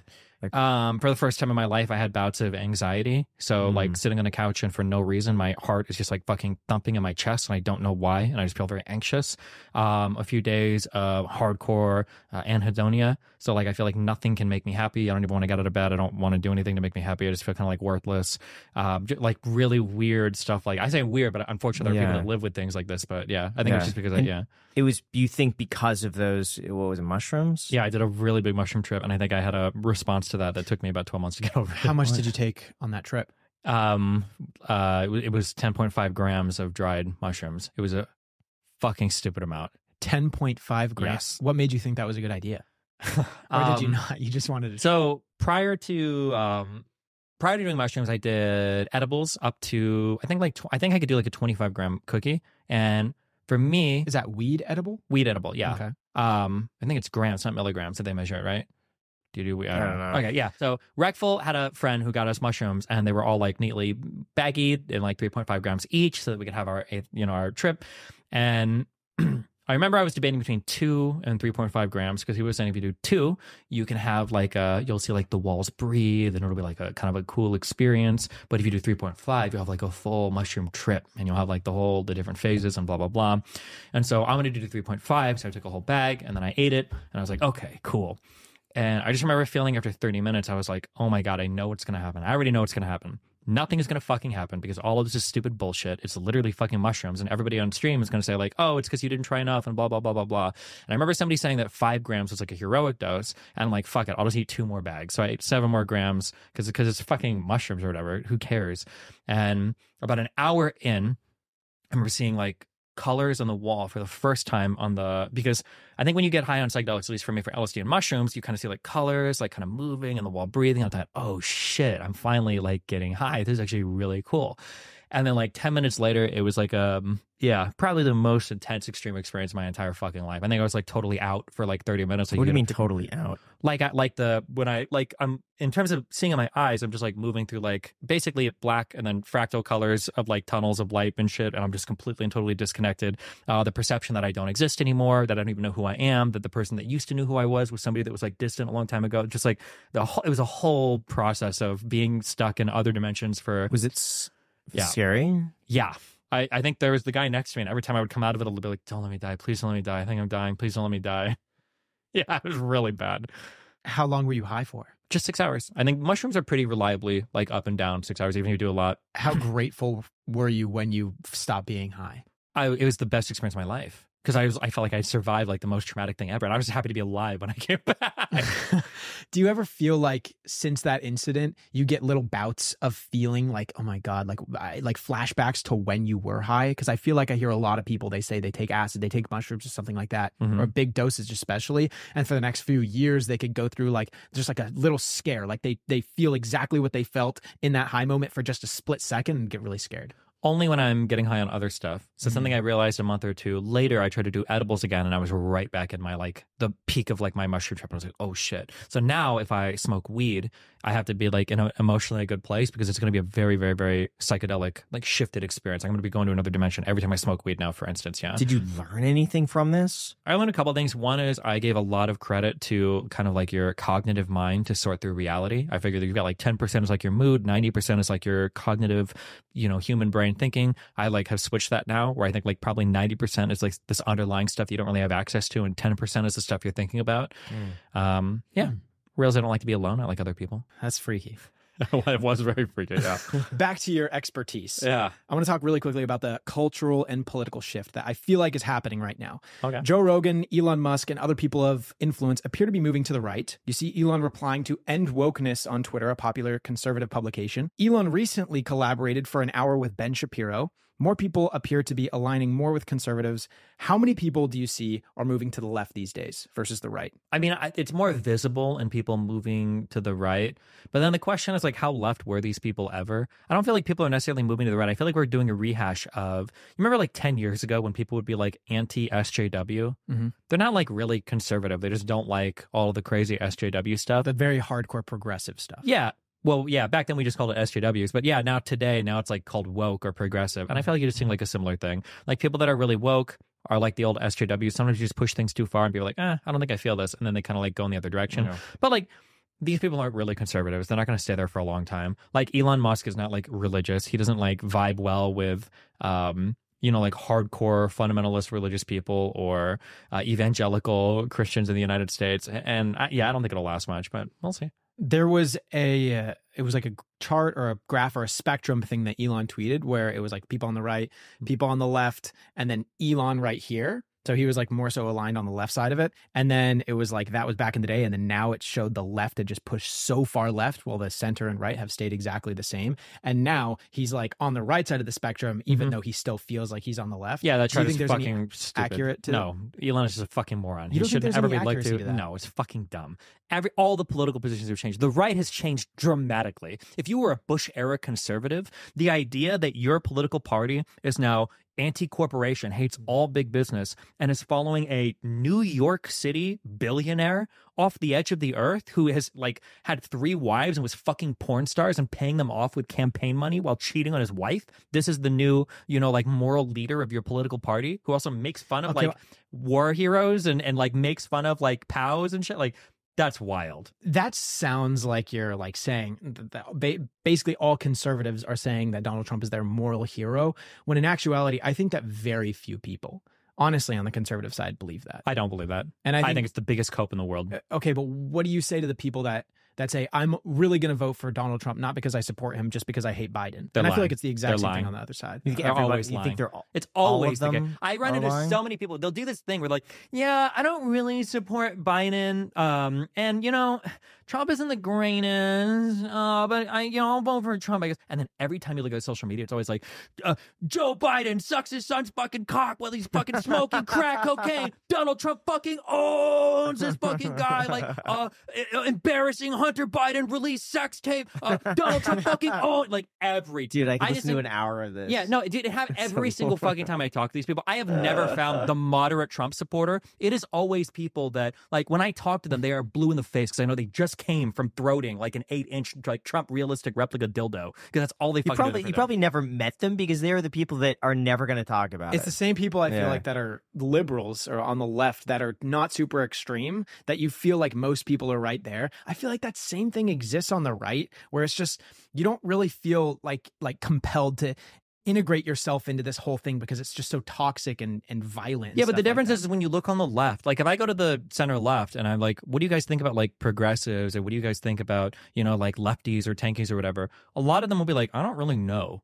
Eh, But that shows I can find that sentiment. If I look in Congress, there's what, like four maybe progressives, if you talk about like the Justice Dems, right? If I look at Republicans, they couldn't have their they, they had no house major, uh, majority leader for like a month for the first time in all of us history because they're playing so many stupid fucking games in the house of representatives. If i look at the republican party you've got the largest conservative figure in all of media tucker carlson going on tv talking about how cool trump is and then the leaked text messages that came out over the dominion case were like i hate this fucking guy. Like he's destroying our network. He makes you know america look fucking horrible. I can't wait till he's gone. We don't have to suck off the studio anymore. I'm paraphrasing a bit. Yeah. um but yeah the it's not the same. It's not the same. There, the people, people have gone too far left. Like I have friends. I don't know if you guys are like this, um, because you seem like you don't have friends. I'm just kidding. I have friends that live like in Seattle and Portland, and they regularly tell me things where it's like the people here are fucking cringe. I like it's gotten way crazier than what I'm used to, and I know a lot of friends like that. I don't know any conservative who's like, yeah, like all these people around me are huge, like MAGA, like Trump supporters, and I'm so uncomfortable. Never heard that in my life. Now, maybe I have a different set of friends, so it's not like that, but. I think that you can see in the polling data, you can see in the politicians that are supported, you can see in the general bend of both parties. On the left, Biden doesn't ever, now maybe if you're conservative, you're brain dead, you think this, but on the left, recently, Biden is not trying to cater to woke tards ever. Like the biggest time that he tried to cater to them maybe was through the student loan debt cancellation Well, stuff. what about mm-hmm. all of the the invitations to like the transgender people to the White House and that one lady who like exposed I think like some naked part of her body. I'm sorry, I, I could be getting the gender wrong here, but like that person got naked at the White House. I feel like that still is kind of pandering towards that. It might like pander. Sure. Okay. I'll qualify. Maybe they like pander a bit, but like, and then the that's White it. House video there for for Christmas. That one too. I feel like most was was that of one? pandering a little bit more Oh, towards. yeah, they might pander, but like at the end of the day, if you look at Biden's legislative agenda, if you look at the lawmakers that are in mm. Congress, it matches the composition of the Democratic Party, which is largely not that. But if you compare that to the Republican side, the like the Democratic Party right now is in a totally good spot. The Republican Party is on the verge of collapse. Like we can pretend that both sides are the same, but if Donald Trump doesn't win this next election, nobody has any fucking idea what the Republican Party is going to look like because Donald Trump is the Republican Party. He is the center of the party right now. 80, 85% of people would follow him if he were to run third party. The Republican Party is lost its total center in terms of leadership. The only person there is Donald Trump. And yeah, I, I just think to pretend that both are like, yeah, you know, they both have their things, it's, it's just not at all the same. What do you I think about Vivek Ramaswamy? I don't. You don't. You don't think of him? Don't think about this guy. He's a Why? fucking loser. I don't know. What do you mean? He was a good litmus test for. Oh shit! Wait, did you guys like Vivek? I was about to say really mean stuff. No, I mean, no, I, I'm speak your different, mind. Yeah. I I don't have like a hard stance No, on Vivek. neither We, one we of had us him on the do. podcast. Yeah. Yeah. He was he was really kind to us, really generous with his time. kind And then guy. also, um, I like a lot of like his his I, that you they could just be PR moves, Mhm. but he seems very diplomatic and supportive and understanding of certain things. Like when Trump was restricted from the ballot, he said, "Oh, I'm going to do the exact same." It seems like he's doing it from an ethical Yeah. standpoint. Maybe politically posturing, you could make that argument. But It's it posturing. like he was, I don't even know if he knows why Trump is taken off the ballot. I don't think anybody does. I want to know about Jeffrey Epstein. What about him? What a disappointment. My God. You you have all of the answers, right? To Jeffrey Epstein. Here's what happened. Here's what people wanted there to be. People think that there are a bunch of politicians and billionaires that are raping kids all day long, and they love that theory. It's just such a fun, awesome theory. Hillary Clinton was involved in it. Bill Clinton was involved in it. All the Prince Andrew, all the billionaires, they're all. Okay. And then when a story like this comes out, yes, you finally, okay, QAnon, the pizza shop, everything is coming together. Okay. This is it. The child billionaire politician sex rape ring. Finally. And I think what probably actually happened was you had a billionaire guy like Epstein, who was a pervert, who paid off a ton of girls, not even the majority of them, uh, a minority of them were underage, to come over, give him massages, maybe give his friends massages, and sometimes jerk him off. But the vast majority of it was probably legal. The majority of it probably weren't minors. There were a few that were. I think two confirmed, I think. Only two. Um, and he just like sometimes he would like send girls to go and like rub and tug his fucking friends or whatever. And that's it. Do you think that any of it could have been for blackmail? No, absolutely not. Or I won't say absolutely not, but right now there is zero evidence whatsoever of that at all. And the idea of doing something like that for blackmail in U.S. territory against some of the most powerful people in the fucking world, that sounds like the most thing you could ever do. Why would you? Why would you want to? I'm going to blackmail ex president. I'm going to blackmail every rich and powerful person. Like I, but I think there's a narrative that he has videotapes or he has photos. And There is a narrative. Could say, hey, if Mhm. you don't do this little thing here, we got these photos and we could release The guy's it. already a billionaire. There's no evidence of any of this ever being the case. Nobody has asserted this or claimed this. It is pure fantastic, like everything. Like there was just no reason at all to believe that to be the case. It's a fun story and it's cool and it's sensational. There's no evidence for any of it. And if you really think about it, Mm. it would be pretty wacky for a guy like, oh, I'm going to go and blackmail literally all of the most powerful people in the world and see what happens. Why would you ever do that? That sounds like the dumbest thing ever. No? But maybe that's why he's dead. But then why isn't Ghislaine Maxwell dead? Why wasn't he killed before he even got taken to prison? What like there's like a billion other ways that this could have played out more reasonably. Like that kind of guy wouldn't get arrested. He would get fucking whacked. He would get assassinated. There'd be like, who saw Kill Bill? You didn't see Kill Bill? A long time ago. Not a big movie guy. Remember the Asian girl who killed the one guy in the bed because and she was like a okay, long time ago. The I wouldn't- I what I'm wouldn't talking about, remember. okay? But they Yeah, all hate someone will remember They all that, love the yeah. Epstein story. All right, I'll So watch it that is movie. it is bad. Listen, a lot of you hearing this for the first time, okay? Epstein probably didn't do anything that crazy. He probably paid off some minors to jerk them off, which is bad and wrong and coercive and gross and disgusting. Majority of the girls weren't uh, weren't underage. I don't think anybody got like trafficked in the sense that they were like abducted or kidnapped or forced to stay somewhere where they didn't want to. Um, I don't think he was sending children around to all of his friends so that they could all be in some pedophile sex ring. Um, I don't think that there was any like blackmail, crazy shit, anything like that going on. There's literally no proof or evidence for almost any of those claims, but they're fun. Are you concerned at all about politicians trying to put the political opposition in jail on both sides? I'm on the Republican side, not on the Democrat side. What do you mean? When I look at the history behavior of Republicans trying to jail or talk about jailing political opponents, I think it's very worrisome. I would say that so far, I think Democrats have been fairly responsible when it comes to how they approach it, with some select criticisms for the way that they conduct themselves. But I think all of the Trump indictments are 100% fair. All of them are public. You can read them. Some of them, he he's dead to rights on like the Mar-a-Lago thing. Absolutely dead to rights on that. Um, the New York thing is like, uh, kind of, I don't know. Um, the RICO thing in Georgia and the main Jack Smith case for the uh, insurrection stuff, I think is really strong. It'll be interesting to see how that plays out in court. But yeah, but you compare that to like the Jim Jordan like House impeachment inquiry of Biden because he because he saw too many Hunter Biden cockpits or whatever is like fucking stupid. I think And th- that's the the documents you're talking about. Mar-a-Lago is the classified That's the information. Classified information. Correct. But didn't yeah. Joe Biden have classified information as well? Yes. And so the the status on that. So again, this comes down to a fact of the matter thing that I think a lot of people just aren't aware of. Uh, taking classified material Mhm. out of a uh, they're called SCIFs. I'm trying to remember what it stood for. It's like secured classified information area, designated area or something. Taking classified material is not a crime. You might get fired for it. But taking classified material is not a crime. The crime, if you actually read the criminal statutes um, under the U.S. Code, and you can see them on all the Trump indictments, the crime is if you knowingly take something or if you keep something that you know you're not supposed to have in an unsecured area. That's the crime. So for what Joe Biden did, and I think Pence did this as well, was either I think it was their lawyers discovered like, oh, here's a document that might be classified because a lot of it is retroactively classified. It's not classified at the time you take it. And then if you communicate with either NARA or the FBI or the DOJ, you're like, hey, we've got a classified material here. Do you want to come and take this or whatever, then they do that, you're you're fine. That's totally it's happened to a ton of people. It happens every time presidents leave office. Sometimes they take a bunch of stuff. Some stuff gets retroactively classified. NARA will come and they'll take the stuff. That's all fine. Donald Trump had the ability to do that. NARA reached out to him in um March 2021, I think. Um, and then it wasn't until a year later that the FBI finally came knocking on the door because he wasn't cooperating. He wasn't turning any of it back in. And when you read all the leaked stuff, he knew that he had stuff that he wasn't supposed to have. He was intentionally trying to move the boxes around and hide it. And he was telling his employee, that Nauta guy, or not Nauta, Nauta, I think, he was telling him to lie to his legal counsel about where stuff was and what was where and to move it around to hide it from them. So Donald Trump was knowingly, he was satisfying the mens rea aspect of that criminal statute to be committing the crime of having uh, classified material and retaining it What against. was the material?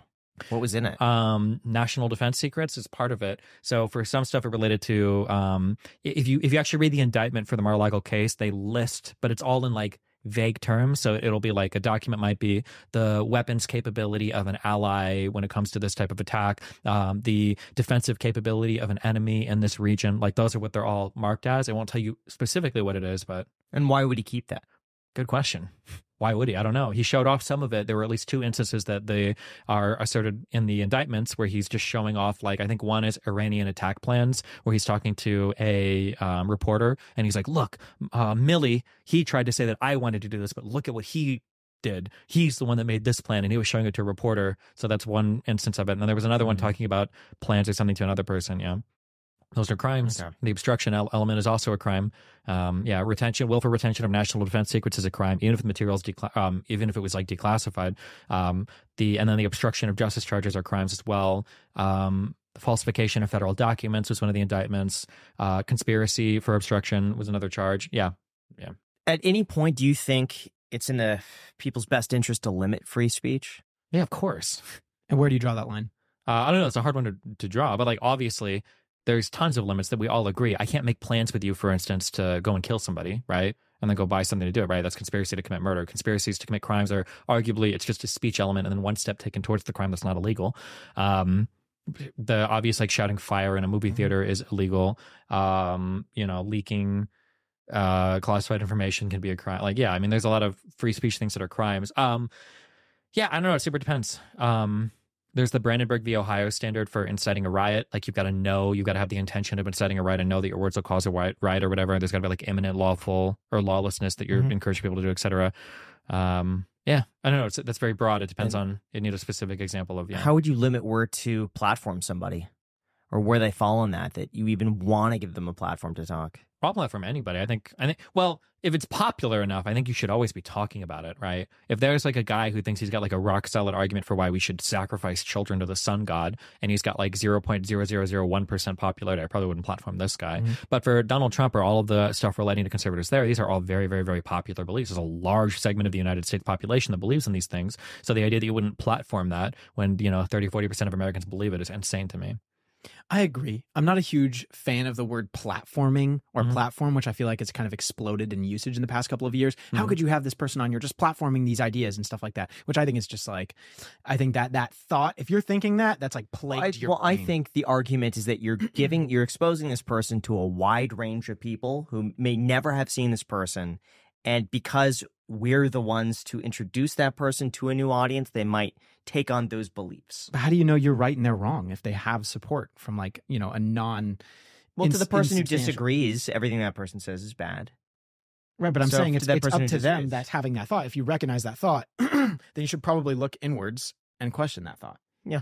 I think it's also a matter of like how equipped is that person to deal with it versus you. Like if I like if I like if I was the world's most intelligent flat earther, I could probably beat you guys in a debate about flat Earth, right? Yeah. You're, like I, I, I would say the same.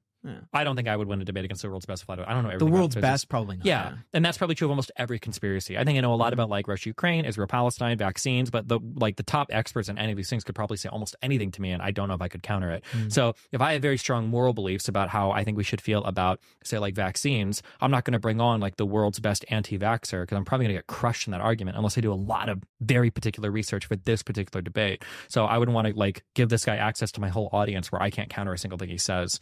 So I think that's fair. Sometimes I think it's just the way you say it and with the confidence. If you say something with like a Yeah. hundred percent conviction, I almost can't disagree with it because I could just say, well, my experience is different. But if you believe that to be true, sh- you know, sure, Yeah. go for it. But I don't agree, and just leave it at that. But I think a lot of people want that. And if you say it in a very fluent way, Yeah. people say fluency is a proxy for accuracy, which I kind of agree with. Interesting. It depends on what you mean by fluency, but I, yeah, I probably agree with you. Like yeah. if you're able to just kind of like go and just maintain a good Yeah, I would ba- ba- agree. ba- ba- Yeah, I'd agree, with yeah. the way that you talk. Mhm. Do you think journalism is failing America? Mm, a little bit, but I also think America's failing journalism. I think that they're very reciprocal. Like they feed back into each other, and the type of journalism we have today is very much a response to the type of things that Americans want to see. And I think we all kind of have to do a little bit better in moving towards a more responsible future. So who's it up to first? Um, I would argue the journalists. It's up to the so we should set higher standards for journalists. Well, when you say we should set higher standards for journalists, that makes it like the people need to move first because we're setting the standards, oh, you're right? You're right. You're right. Yeah. So you'd say it's the government needs to set higher standards for journalists. Um, no, journalists need to set higher standards for journalists. I think. But why would they do that when they're financially incentivized otherwise? I know it's a hard one, right? So how do you? But why would the crack people this do it nut? when the people like watching people screaming at I each know, other and that's- being the most that's part the of it? problem. That is the problem. So they feedback in. That's what I mean when I say feedback into each other, because that financial incentive is the feedback mechanism, and then for consumers, it's the consumption Mm-hmm. uh, lever that's their feedback mechanism. So they're going to watch the things that are entertaining them the most, and journalists are going to produce the things that entertain them the most, and then you're stuck in this horrible world. That's the tough part. It's like you don't want to restrict them, but you do want to somehow incentivize them to angle a little bit more towards truth No, rather than it's human nature though. That's why the news is so negative all the time. Is is that's what that's what keeps people watching. Mhm. And we've even realized it on my main channel of just like negative titles get twice to three times the viewership than a positive title Mhm. consistently. And it's one of those things where like do you want to make a positive title that a third of the people watch or you make the same video, the same message with a negative headline people watch it and take away the message. We were even talking about this earlier with um, a podcast title. Do we say the five things you could do to get rich or the five things you could do not to be poor? The poor title, eh, like this, it's the same video, but the negative connotation does better. And so, from a journalistic point of view, it's like the negative is going to get more attention. People are more likely to click it. There's no reason for them to change that. Yeah, I don't know. It's a tough one. I wonder sometimes. Yeah, I don't know. I, this idea just popped in my head, so Yeah. I might completely two days from now think it's the dumbest thing in the world. But I wonder if people are drawn to the negative stuff because their actual real life is actually pretty decent, even though people don't realize it. So you're like drawn to the negative stuff because it stands out more. Like, do I want to turn on the TV and watch like some happy, normal, ordinary story if like my life is like kind of boring or whatever? Or do I want to see like some exceptionally crazy shit? Because I'm thinking like if you take people in like really exceptionally fucked circumstances, like would they be listening to negative stuff all the would. time? I Do you think think they they would. would? Because I, think- feel like when I think of the people that have the most engagement with politics in a negative way, where it's really driving them crazy, I'm usually thinking of like middle class kids who are like their life is fine. I'm like, why the fuck if this stuff makes you so miserable? Why are you fighting about this all the There was time? there was But- something I saw mm, i- yeah. of like the fear of loss versus the pursuit of gain, and someone fears losing one dollar way more than they would pursue getting two dollars. There's a lot of like the ratios are like yeah, the ratios this, are yeah. so skewed towards like I'd rather not risk this little bit than have all of this upside. Yeah. And my understanding is that all of that was really designed to keep us alive. Like we have to be on edge because what if a lion comes out and like kills you or you do that one thing? Like it, it's more worth it to try to stay alive than it is to try to, you know. We had a psychiatrist on the podcast who also did crisis negotiation. Mhm. And he said the reason why we're so fearful of negative things happening is because it's been coded into our genetics, into our DNA. Whereas back in the day,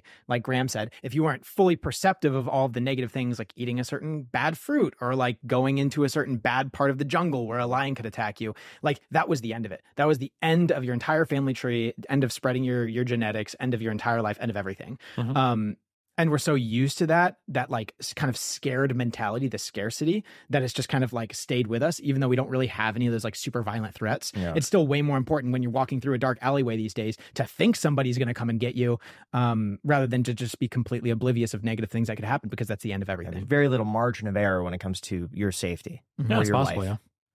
Yeah. So One thing- I- yeah. that I absolutely despise about journalism is they can make certain claims about people and then these claims these alleged claims they turn out to be false Mhm. and then they don't make content that would say oh sorry guys i made this like claim about this person it kind of ruined their their life but it turns out it's not false and i'm sorry i'll do better in the future that just never happens for example this is a personal example but it it happened to my favorite artist in the entire world. His name's Rex Orange County. So he had a bunch of articles made about him doing alleged sexual assault. Mhm. Um, and then I was in all of his like fan groups and everything, and everyone was saying, I will never forgive him, even if he ends up being not guilty, because this is just such a disgusting thing. Right. Okay. So he is incurring actual financial damage, uh, reputation damage, measurable damages to his life because of all of these articles that came out. Turns out CCTV footage came out, proved him innocent, like actual irrefutable evidence.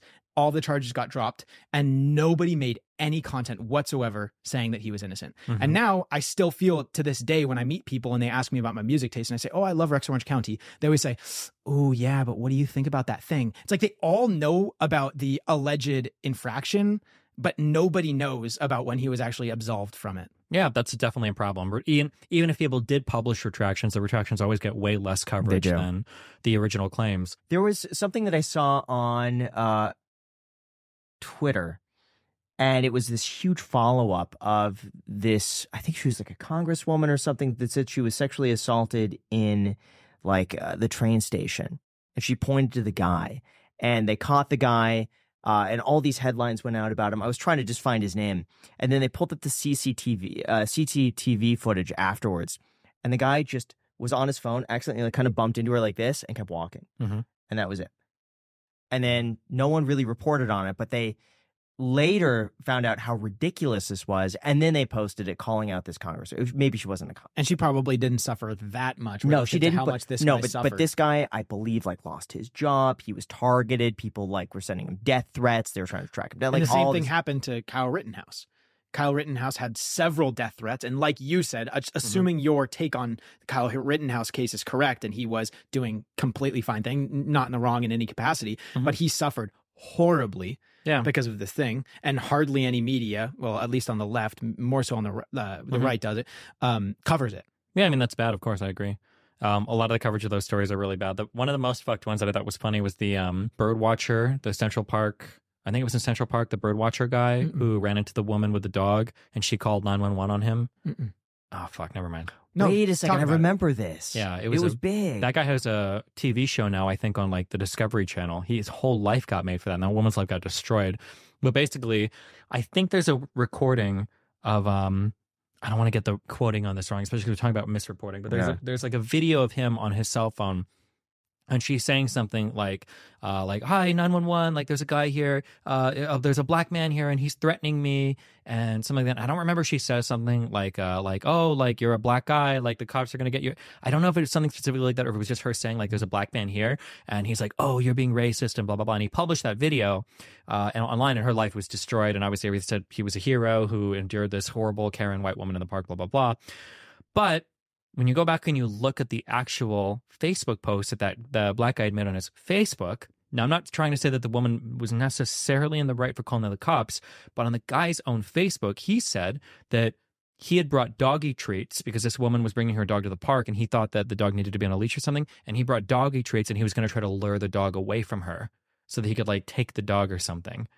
And in that light, I'm like, okay, well, I kind of understand if he's threatening to do this because then he also threatened, like, I'm going to get your dog and blah, blah, blah, that she would call Mm. 911 now because she's worried or whatever. It, it paints that story in a way different light. Yeah. But um, yeah, there's a lot of random stories where you get like half the, I mean, you brought up Kyle Rittenhouse. All of Kyle Rittenhouse happened because of the riots that happened in Kenosha, which was in response to like that 14 second Twitter video clip of Jacob Blake. Do you remember that? Black guy goes into a car with a cop behind him and he shoots him in the back like seven times and it looks horrible. And but the entirety of that was two or three cops were wrestling with this guy to try to not get him to go in the car that had like the two children of a woman that this guy had previously sexually assaulted. Uh, and the cops were trying to get him to not drive off with the kids in the car. So when the full story came out, in my opinion, the police officers were completely exonerated. Maybe you, they should have tried harder to take him down before him getting in the car, whatever. But initially, it looked like just some black dude trying to get in a car where the cops were bowling him and they shot him in the back for like seven times for no reason, right? Did anything happen to the police officers? Um, I don't remember what the follow up for them was, but I know the Kenosha riots were in response to that video, the Jacob Blake video. The problem with stuff like this is that you're financially incentivized to trigger negative emotions in people about us a given enemy. Yeah. You know what I mean? Like it Mhm. just lines your pockets more the worse you make them Yep. seem. Cops, immigrants, black people, conservatives, liberals. Yeah. For me, I don't like the fact that they could make all these alleged claims, but almost state them as though they're a fact. Yep. Like there are some of these things where I read them and it's like, you know, this person took this person into the thing, beat them, and did this and this and this. And then at the end is like allegedly according Mhm. to the complaint or whatever it might be. And it just it makes it sound like, oh, they're stating this as a fact and this is true. I feel like for media, they're generally well, they'll always say allegedly if, that, if that's the case. But for we Twitter reached out and no stuff, comment, you know. for Twitter and stuff, it'll be I like I always tell people like if you see a 12 second video, you should always be wondering why it's a 12 second video. We all Mm-hmm. have cell phones. We've got CCTV footage. Like if you're seeing 12 seconds of video footage, it's because somebody very specifically wants you to see only 12 seconds of video footage. That should say something to you, you know? We had a conversation with David Packouz. He was the guy from War Dogs, if you've ever seen that movie. Nope. And uh, there was a major media publication, I think it was the New York Times, that made this massive article on him saying that he was delivering improper ammo to the Afghans, sourcing it through the US military. And then all of these secondary publications source or they cite the original publication, the New York Times, basically as fact. So mm-hmm. as it goes down the line, mm-hmm. people just start citing other things and citing other things, and then it just eventually becomes fact. Yeah, that happens. Yeah. I notice sometimes when I try to track down like an original source or claim for something, I'm clicking and clicking and clicking. And what was like 15 different sources is actually only one. Mhm. And then when you go to that one and you try to figure out where they got it from, you're like, hmm, yeah, that happens. I got a question about Tucker Carlson. Yeah. He was recently spotted in Russia. People are speculating he's going to be interviewing or having a conversation with Vladimir Putin. Mhm. What do you think about that? Do you think more journalists should strive to have those hard conversations with people that are kind of warlords? I think journalists should have hard conversations. That's not what Tucker Carlson is going to go. He's going to go do the constellation thing. Putin is awesome because he's standing up to the U.S. that's weak and they're losers, but Putin is based and strong, uh, and they believe like in Christian values and the family, and they don't believe like in weird trans gay shit. And he's like, you know, doing what he needs to do to be a man and traditional, and America is like weak and feminine, and it's just like that East versus West culture war. Stupid shit. That's exactly what that whole interview. I just spoiled the whole interview for your entire audience. So make sure you put a spoiler spoiler on this section because that's the entirety of that interview is going to be like that. I love the conviction that you have with that, and we'll be able to directly, like, actually Good, compare clip that me. to the Yeah, thing. it's that's exactly would what be, it's going it to would be. be hard to go to Russia and criticize Putin to his Yeah. face. I mean, That- what, I mean, you how gotta- far could you take it to begin with? Right. There's probably gonna be like armed guards just outside of the whatever building they're in. Or Yeah, room. and, yeah, but and I probably just wouldn't do it then. If I have to either choose to be like a mouthpiece of some guy or not talk to that guy, I probably just wouldn't talk to him then. I think it depends on what Tucker's incentives are. If his incentive is I want to make money and I want to expand my reach because Mhm. a lot of people are going to watch this, I'm just going to do it and say whatever I need to say. Sure, Mhm. that's probably what he's. Yeah, we'll try to do. Yeah. I am having a really hard time understanding the left perspective as far as the border, to be honest. Um, obviously, for everyone to get up to speed on the news, Texas started putting up walls. The federal government was trying to take them down. Civil war was trending in the United States on Twitter because people think that it's like actually the first time since a state is disobeying direct orders from the federal government for what, like 50, 60 years or something like that. It had been a very long time since something like that had occurred. Um, the Supreme Court ruled Texas can't install razor wire and barriers to mitigate legal immigration. Um, what are your thoughts on the governor Greg Abbott um, saying that they have a right to defend themselves? The federal government should not be involved in this. What do you think about the federal government removing the razor wire? Um, this is just a legal argument, uh, and it's not going to be satisfying for a lot of people. But the federal government has exclusive jurisdiction on matters relating to immigration. States have no jurisdiction whatsoever. Uh, if the federal government and their enforcement of border policy is doing something, and Texas wants to do something with them, they can do that. In coordination with each other with the federal government's consent. Mm-hmm. Texas cannot defy the federal government on immigration law. So if they're putting up razor wire fence that ICE or whoever DH, I don't know who, um, is it ICE, Immigration and Customs Enforcement? Are they the ones that are at the border? I feel like it's a different agency. Customs and Border Enforcement, CBE, maybe? I'm no, I, fuck, I don't remember it. I think it's it might just be ICE. I don't think it's ICE. There's a name, there's another name for the agency, but um, yeah, if they're down there and they're saying, hey, stop putting up this razor wire, it's fucking with our job, you know, and then Texas continues to put it up for purposes of regulating immigration, Texas doesn't have the authority to do that as a state. Just full stop. They don't. Okay, so barring what the current rules are saying, what do Mhm. you think should happen here if you're going to make the biggest possible benefit for benefit for Americans? Uh, and do you think that that should be the main thing in the purview of I mean, the, the. I mean, the federal government should have exclusive rights to do immigration. That's just that's the only way the country works. That nothing else makes sense there. Um, so I mean, that should be the case in terms of like how to actually deal with the border. Um, it's always hard to tell like if things are bad or not because everybody has like an incentive in blowing up other stuff. Uh, like every year, you know, conservatives say there's a new refugee asylum seeking crisis on the border, and it usually is like overhyped. but this Um, one seems to be different. well, because Abbott is like making it his like job to now defy the federal government in terms of how he wants to enforce border policy. Um, I, I think something definitely needs to be done. Obviously, there are issues relating to the border and people like coming into this country illegally. I think Biden is trying to pass legislation to get something done, but Republicans are also blocking it. I think Biden was asking for more power when people were saying that Biden already has the authority to solve the problem. I don't That think it was the- power. I think he was asking for money. I think they just need money. Our Is it money? border system is like really backed up. Like I don't think we have enough money for agents. I don't think we have enough money for to do the court stuff. Like it's just it's he needs more money for it, and that legislation is being held up in Congress right now.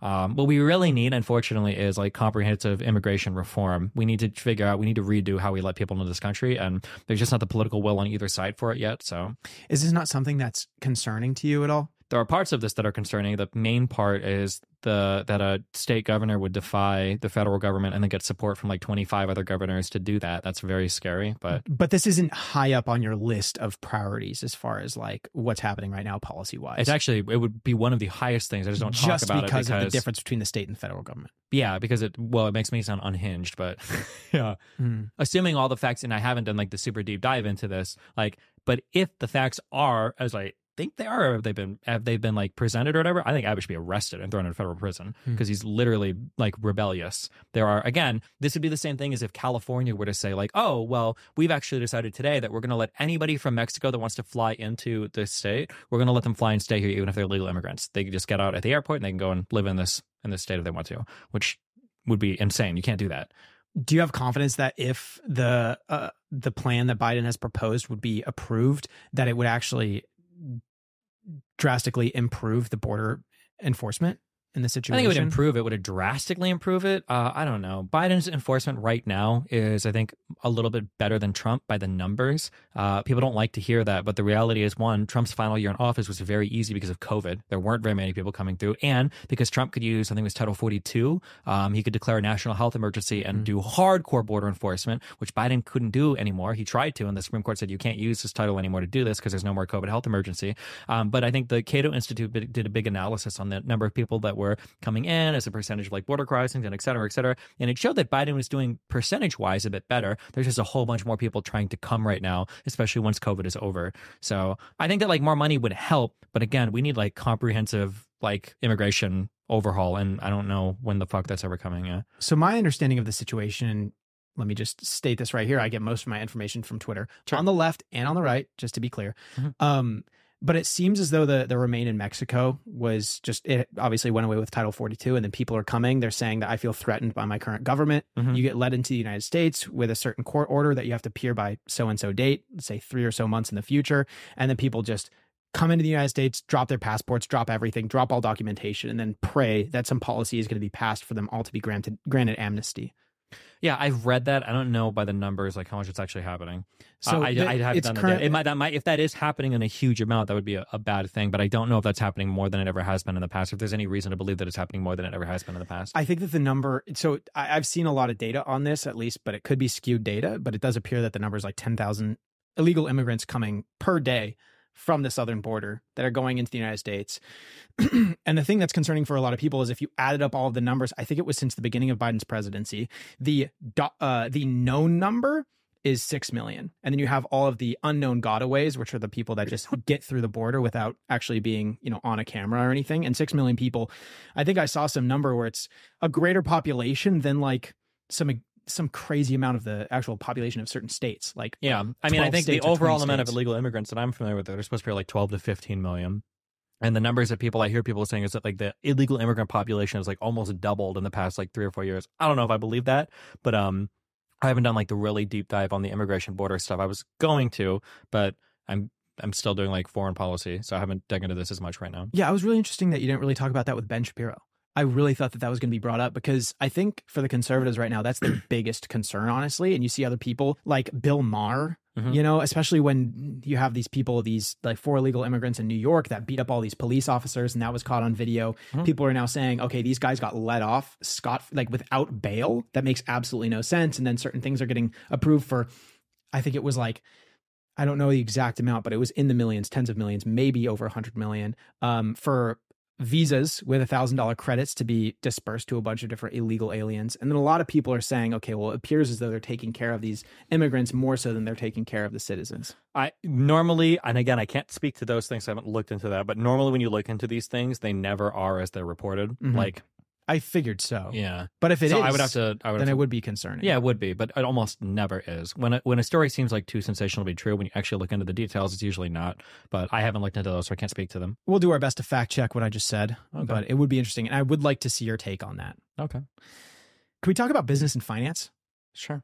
So we talked about this last time you came on the podcast, and this was actually, interestingly enough, some of the viewers' favorite section of the entire podcast because I feel like it's very rare that you talk about this aside from like policy and stuff like that. Mhm. Um, I want to know how your revenue has changed since you last came on this podcast, and if the sources of revenue have changed, like where you're getting it from. Well, YouTube is a big one. I like a contract now with Kick for streaming, which is also a big one.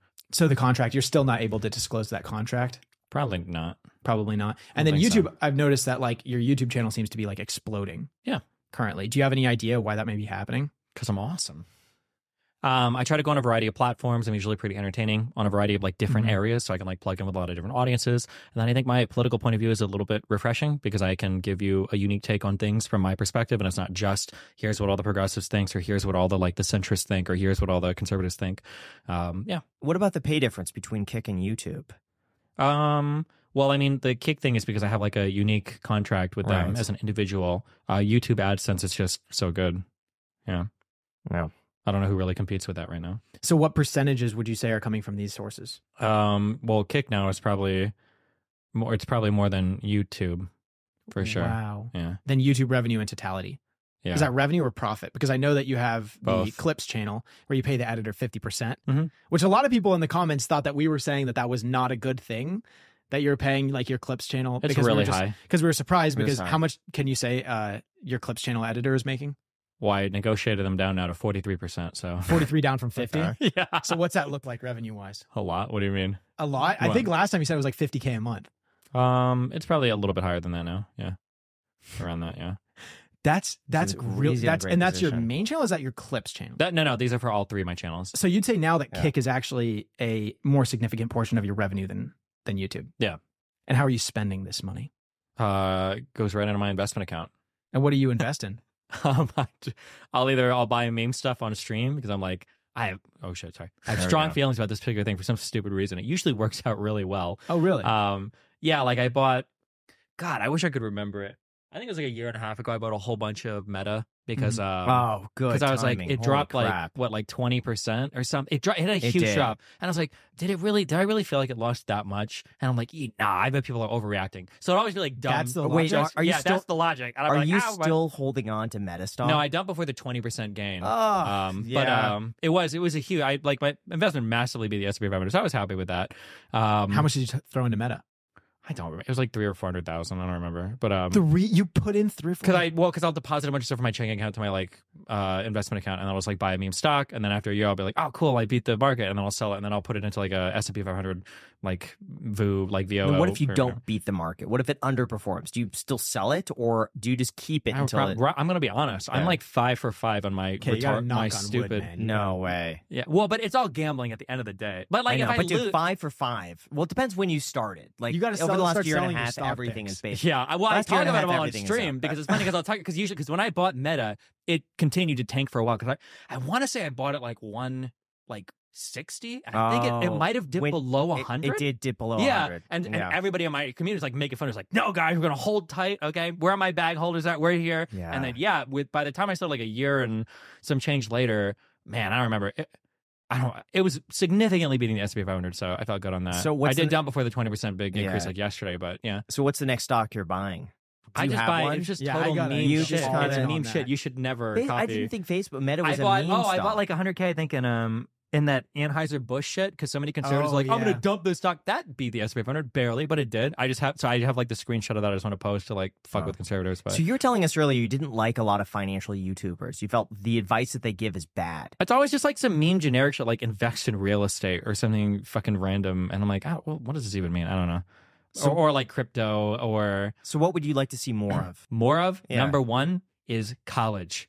Go to fucking school. Really? It is incredibly Ooh, no. important. Wow. If I could give one piece of advice myself growing up, it would be to study more. God Are you damn. ser- yes. Is it absolutely. actually? And you're not being I'm not sarcastic there. joking. I can't tell if if, you you're can, it is like the easiest path towards like securing a job and get uh, moving your way towards a career, making like a big investment in more- yourself. But More- more, put it at the studies, man. What more studies? businesses, ZipRecruiters. more businesses, yeah, are are hiring people without a bachelor's degree. It was something ZipRecruiter now. It was like fifty percent of businesses didn't no longer require a bachelor's degree For what jobs? for their jobs on ZipRecruiter. Which ones? Just- Nobody's this getting an an engineering overall. job without a degree. Okay, Nobody. that's STEM. Oh. That's STEM. Sure. So I would agree with you. I think okay, I'm sorry. If you want to be like the manager at your local franchise Wendy's, you probably don't need a STEM degree. okay, but what or about any all degree. the like the arts degrees? What about them? I feel like there's plenty of coding.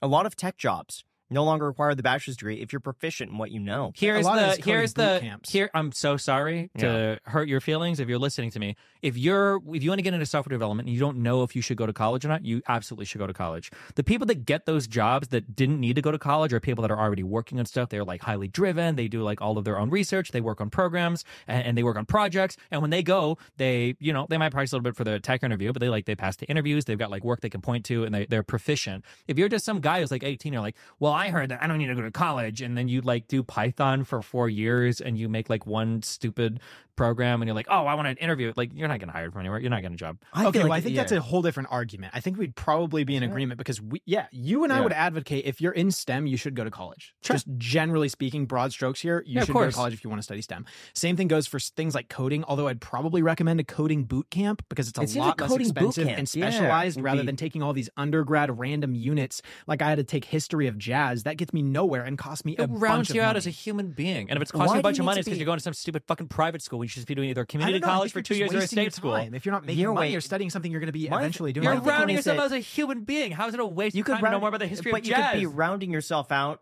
in the in the I was a workforce. saxophone player in college. I, I Fuck don't you, remember jazz is a important. single thing. Jazz from is the history America's of most jazz. important contribution to the entire world of music, and you don't I- care to learn all about I the history remember of it. from that class is Duke Ellington. That's it. Don't even. Yeah. I can't even name a song from him. That's okay. At least you you, know how much the time. I spent sitting in that classroom and how much money probably went in that, even though it was community college. It could have been an actual university, and it would have and you- look, the you're doing fine opportunity right now because you're a well-rounded human not being. thanks to jazz. I dropped out of college. It was the Well, fuck, then opportunity. Shouldn't have. Um, it's the opportunity cost of wasting four years in a school just to go through the motions, just to prove that How you, you know you. waste?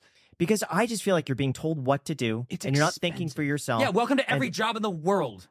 Being told what mm. to do and not thinking for yourself. How many jobs do feel they like- give you the creativity? You're not going to be in a Facebook playroom where they give you like Legos and you're like, let's see what projects you guys come up with today. Like, But look at both of us. Both of us are in a very creative field. We're, we're not like the told what one to percent do. of the one percenters, though. But not who's everybody to can say be you, you can't do that? the reality. Most people can't. I feel like people can. if Okay, they- I, if I they- agree with yeah. you. I think I think to to accept the fact that like everyone could do this job would be kind of lunacy. It's the difference between like anyone could Yeah. do this job, but not want- everybody. but not I'd everybody they can do this job. I, I believe if someone really wants to do something within within reason, most people can accomplish. What you they haven't wanna met a lot do. of NCAA athletes who really think that if they try hard, they can go to the NBA or the NFL I or think, whatever. no, but, like, th- but that was my exception. You know, obviously, like I can't play in the NBA. Maybe, But I just uh, think when know, people go to would say- college yeah. and they start studying things that like communications and they just like, ah, well, I just wanted to go to this college, didn't know what I wanted to do, and I know I could get in with communications. That's not going to take them anywhere in life, and they're probably going to have $100,000 worth of student loan debt. First of all, if you have a hundred thousand dollars student loan debt, you are exceptionally indebted. Okay, what is the average student loan debt? Isn't it like thirty 30K. grand? Yeah. Okay, so if you're 100K, you've already fucked up. Number one. Number two, I agree with you. Going to school and being aimless is is dumb, and you shouldn't do that. But better to be aimless in four years and have gotten a degree than to be aimless from eighteen to twenty two and then what? Get a normal job, knock somebody up, and then just be fucked for the rest of your life. You're But never th- going back to school. What are you going to do? That's what you're saying is the only alternative.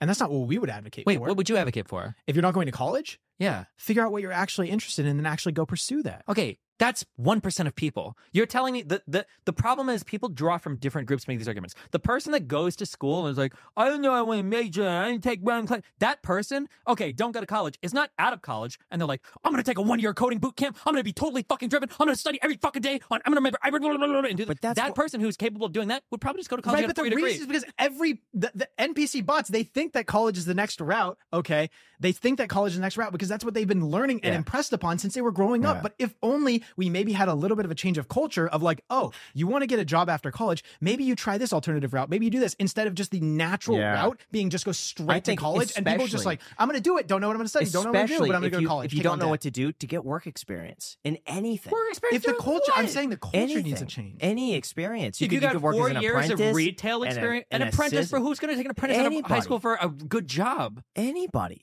You could you could Who? No, no, Do it it is. no, they're not. if, if, you're not. if, you're just going to college, if you're going to high listen, school, I if you're, be in a, if you're going Sorry. to college, Yeah. you need someone to support you, right? And let you, or you have to get work experience to pay for the college. So, in a lot of those cases, you could say, "I'm going to intern for this person. I'm going to be this person's assistant. I want to try this career. I could go to this trade school. I could get my real estate license. There's so many licenses that you could just get Why do you want to? Real estate is for people that fail law school, and trades are for people that couldn't make it to college. Why would you? No, why would the you? trades? The trades are fantastic. No, they aren't. They yeah, suck. Why? Why do trades suck? Because they're worse than college degrees How- by no. definition. They pay less. They hurt your body more. The Uh, hours suck. They it's more I- demanding work. It's less creatively like free. Like I've, what do you mean? I've heard a lot of trades pay very well. they Like, don't. of You heard lies. You heard lies from people. Here's what happened. Why are they lying? Because they're assholes and because they feel strongly about the profession. Here's what happens. Some asshole will come on and is like, yeah, I'm a plumber and I make 250K a year. That person is not a plumber. That person is a small business owner that employs plumbers. It is never the case. Yeah, you're looking it up right now. What the trades do not for? average on median. Okay, median These- median annual wage. This is 2021. Okay. Also, so it's a little bit. Uh, wind turbine service technicians, fifty six thousand. Sure, that's an ultra specific part of like a trade. I But who's doubt that you you like can't Tile and stone setters, forty seven thousand eight hundred and ten dollars. the the ultra specialized trade things that you're talking about are not going to be trade jobs that you get going into the trades and working for two years. So what these trades are are you things, talking about? These are well, no, that person that's probably doing that probably started doing other types of trade work, but you've got to build up to that for ten or But twenty years. career. Floor layers. You could say the same thing about a doctor. Yeah, but Or- having or to a security lawyer. system generally, installers. but generally having to do that work, it starts off with less pay. Your pay horizon, Yeah, like your in college, you're not earning anything for four years. No, so because by the time you would have graduated college, now you could be a specialist. Yeah, and when you're pulling something back on a slingshot, it's not getting any closer to your target. The whole point about college is you're doing an investment in yourself. You take on some early debt to increase your lifetime earnings potential. And if you look at the median wages of almost any college degree over a lifetime of earnings, it's like a million dollar yeah, difference but between. couldn't that be because they're the type to go to college to begin with that they would have done well regardless? That they No. had they had the ability to sit there, focus, get I a job be, done, do a um, task. Yeah, I don't want to be a mean person, Yeah. but for a lot of people, life just works better on rails.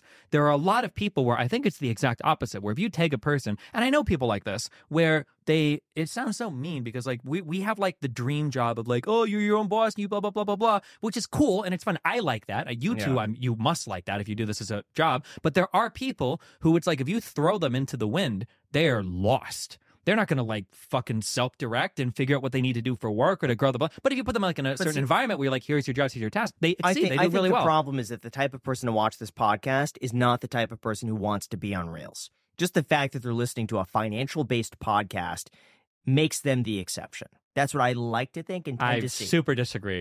And I would f- I would fight you to the death on this because people will say things like like that's more delusional than the every single person that thinks they have ADHD has ADHD take. Like I think that a lot of people like the idea of like financial independence and being their own boss and blah blah blah, but the at the end of the day, that's stressful stuff.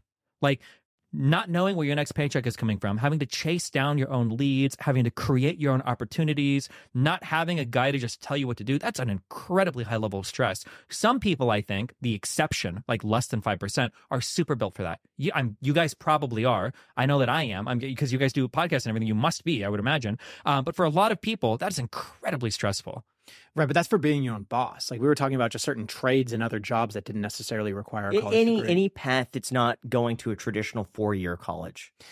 Uh, yeah, I would You- say if you like, don't if, wanna you, go- if if you- you know what you yeah. want to do for a career, you snipe it, and maybe the, the snipe, you know, you got to go through college, which I, th- which I think is totally fine. Mhm. But if you're going into college and you just have no idea, you're going to be taking all of these undergrads, and you're just going to be past killing time essentially. I understand, and that could be the case, but that person that might go to college and have no idea, if they just spent four years doing nothing except for working and had no idea, that person is in a much higher likelihood of destroying their life than the person that goes to college for four years. I know, years. but the, the thing is that the culture says the only normal route that people should go on is straight to college. But maybe if we shifted the culture a little bit more to like, hey, there are other alternative options where you don't have to take on so much debt and spend so much time going through the system, then I think that it would actually make sense. I think if there were Yeah. other stronger alternatives, I would agree. But right now, like that path towards going to college, getting your degree, I feel like it's getting less workforce- and less prestigious. Like the college degree is no longer this barrier anymore. It seems like it's become so common that it's lost its meaning. It, uh, you know what else is common is GEDs, but we wouldn't tell people to drop out of middle school.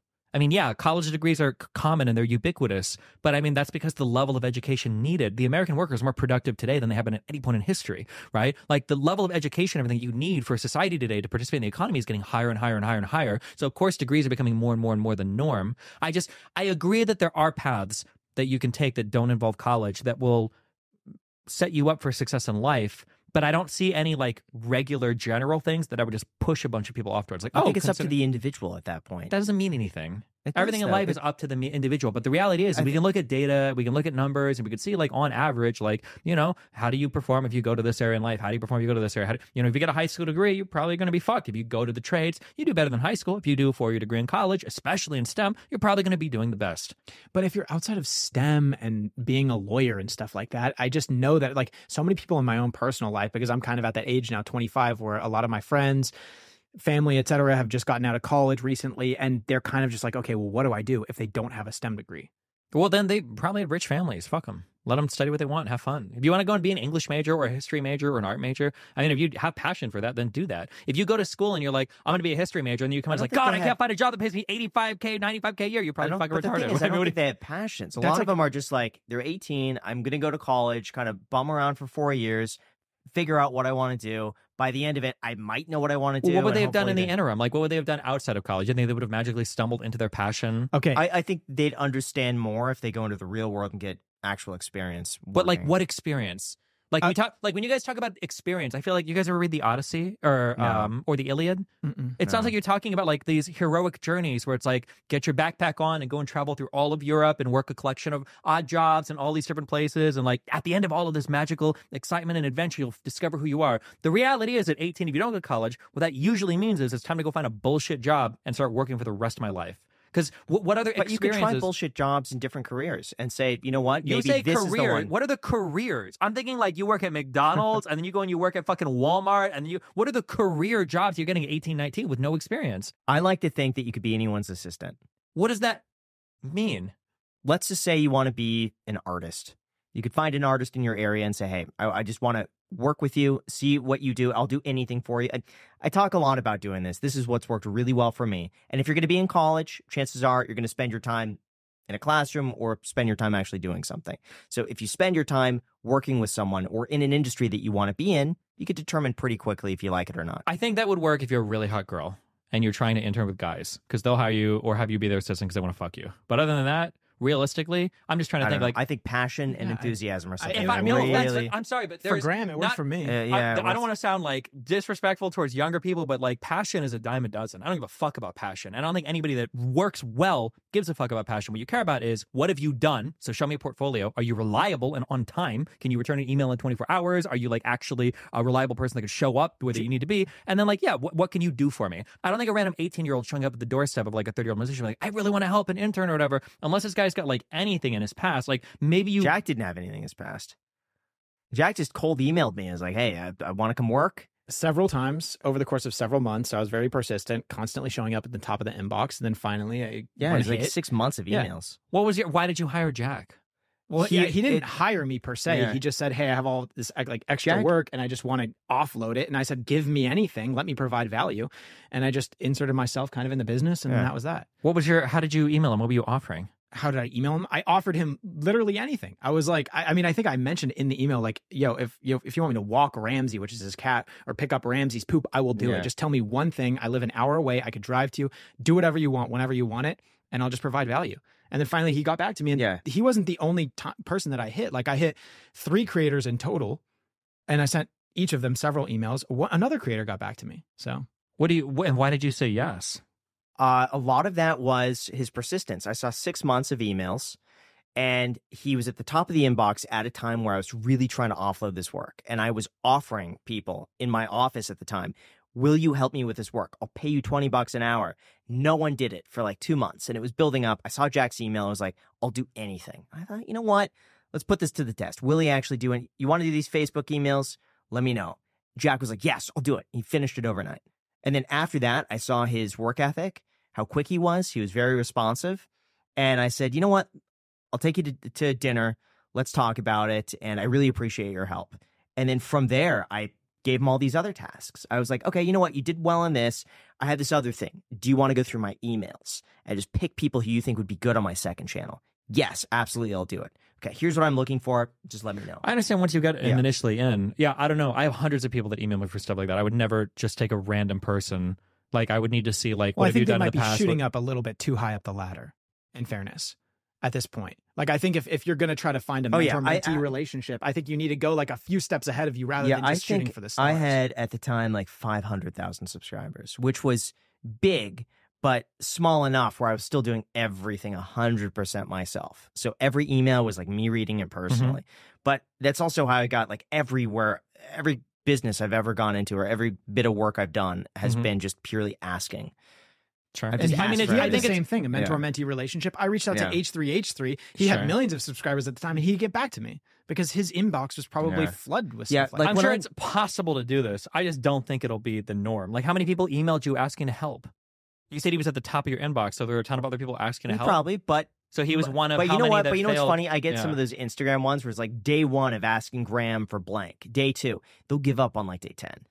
But But you think if they went to day 100, you'd be I like, do. I am going to hire you? No, not hire, but someone's like day one until Graham calls my cell phone. Or like, I, I'm not talking about hiring somebody based on 100 DMs, but I'm talking about a low level lift till Graham comments on my YouTube videos. Since Graham calls me, like a minor lift thing, and they'll give up after like a week, week and a half. Like when I started working as a real estate agent, I would go to open houses every single Sunday for months just to talk to other agents. And it If took you- months. Okay, I'm and someone offered me, was like, hey, you know what? You want to come work under me? Go for it. Okay, neither of you have children, right? No. If you did have kids that were like 15, 16 years old and they were thinking like, I think I might want to go to college, you would say at 18, actually, I think what you should do is you just start emailing a bunch of people to see if you can work under them No, I would say, what do mm-hmm. you want to do? What do you want to do with what is a college degree going to give you that you can't go and do right now? What what is the barrier that a college degree is going to help you overcome? And if they say, "Well, I want to be a lawyer, and to do that, I need to pass the LSAT, and to do that, I need to," absolutely, you want to be a doctor, I need the college degree. But if they said, "You know, what, I don't really know," um, then but- college is just pushing yeah, off that well, decision or- of what yeah. am I going to do till a later date. Yeah, the other thing, if they came to me and say, "Hey, you know what? I want to go to college because it looks like a lot of fun, and I want to go because I want to be around a whole bunch of people my age, and we're in the same," then at least I understand why. But if it's I don't know what I want to do, and I feel like this, you know, everyone else is going, so I should go, I would really say like. Why do you want to do this? Is it just be everyone else you're And conforming? if they to? weren't sure, they're like, I don't know what I want to do yet. Hopefully, I'll figure it out my first two years or whatever. You would say, don't do that. You should. I would I would see if there's an alternative. I would say if you don't know what you want to do, what do you I feel like as a parent you would know by age 16, 17 where their passions are. Mhm. Are they really good at something? Do they hate math? Do they love science? If they if they love science, is there a field in there that they want to go into? Does that require a degree? I'd really try to narrow it down for the person.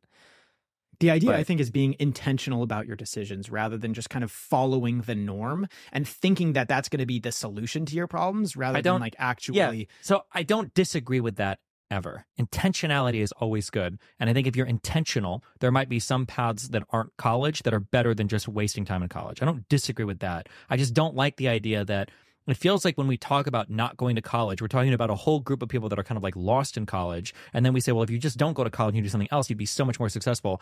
That's probably not going to be the case. No. And I think I think if you're kind of not sure what to do after high school, this is what I would say. For the group of people that aren't sure what to do after high school, they're probably better served going to college, even if it takes them five years to get their degree, than to just start working right out of high school. Because the the the fear or the possibility of getting stuck in the rat race when you're 18 or 19 and then never being able to revisit any other opportunity i just think is too scary in my opinion. But because life can set in like really quick to where now you're one year out of high school you might have a relationship you might have kind of like a job and it kind of pays so now you're cut off from like a lot of financial aid you're already out of high school for a year maybe two now you're 20 do you really want to go fucking study again and do homework and blah blah blah blah and now you're 25 and maybe you've got a kid and it's like you're not going to apprentice. You're not going to do internships. You're 25. You're working. Maybe you're like the manager at some, you know, supermarket or some bullshit. And now you're just, that's kind of the rest of your life. There is no like go back. Like when you're 18, you've got this really unique opportunity where it's the only time in your life where you still get to exclusively study, exclusively invest in yourself, not have to worry about like working a job, taking care of a family or any bullshit. And if you want to not do the college thing, that's fine. But I think you have to have a really like a damn good idea of what you want to do as an alternative. It's better to wander aimlessly in college than it is to wander aimlessly outside of college and then to never, ever, ever have the opportunity for degree. That's my take. But I don't know if I necessarily agree with that. I think if you're one of the 82% of students, mm-hmm. pulled up the statistic, mm-hmm. that goes to to college and doesn't study STEM, you should really consider what job you're trying to get with whatever degree you're pursuing. And I think maybe if we remove the stigma, uh, the taboo idea of not going to college straight after high school and pursuing some alternative career and maybe like you know maybe providing more information and, and routes that you can and paths that you can take in your life i think it would be a lot more productive okay. yeah speaking of working uh, what are your thoughts on the fire movement uh, what is that financial, financial independence, independence retirement early. early grinding away in your 20s early 30s saving religiously to be able to retire by 35 if you enjoy it go for it, I guess. Some guy said something to me that I thought was really fucking yeah. stupid, and I had no counter to it. And it was really interesting. Is I don't. I was talking to some other. It must have been a streamer, YouTuber guy, or something. And I think we were both like in our late twenties. And I save a lot of my money, just not even because I'm a good saver. I just don't spend much because mm-hmm. I don't need much. Um, and this guy blew through his money like crazy. And I just remember asking, I was like, Are you not worried that like once this whole streaming shit ends or whatever, that when you're like 40 or 50, you're going to be like completely bankrupt? And the guy was like, uh, I probably will be. I'm probably going to run out of money. Yeah, probably like a decade or two or whatever, or earlier. And I'm like, Okay. Is that not like worrisome to you? And he's like, Well, why the fuck would I want to have fun in my 40s and 50s when I could have fun right now in my 20s?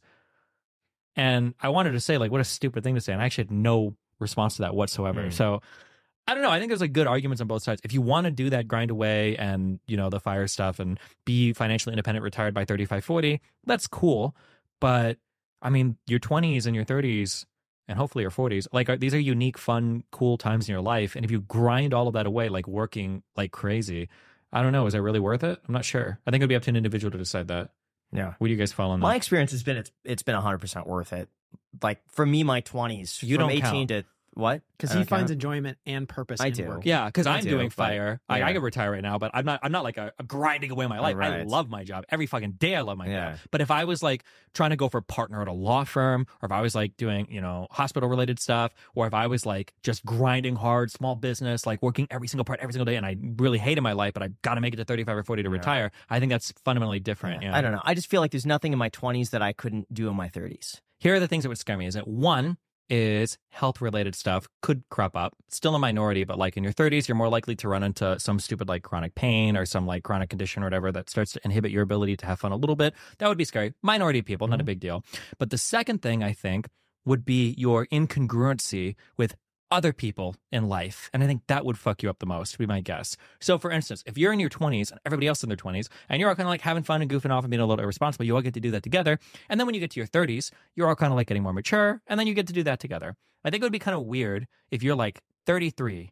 I'm 33 two and a half million dollars, okay, in my investment account. I feel really good in life. I think I want to like slow down and chill right now. And then I look at my friends and they're like, well, we just had our second kids. We just got another mortgage on the house. Life is really stressful right now. We had all of our fun 10 years ago. It's time to grow the fuck up. Okay, Graham, we're busy. We're trying to live life now. And you're like, okay, well, I want to have fun now.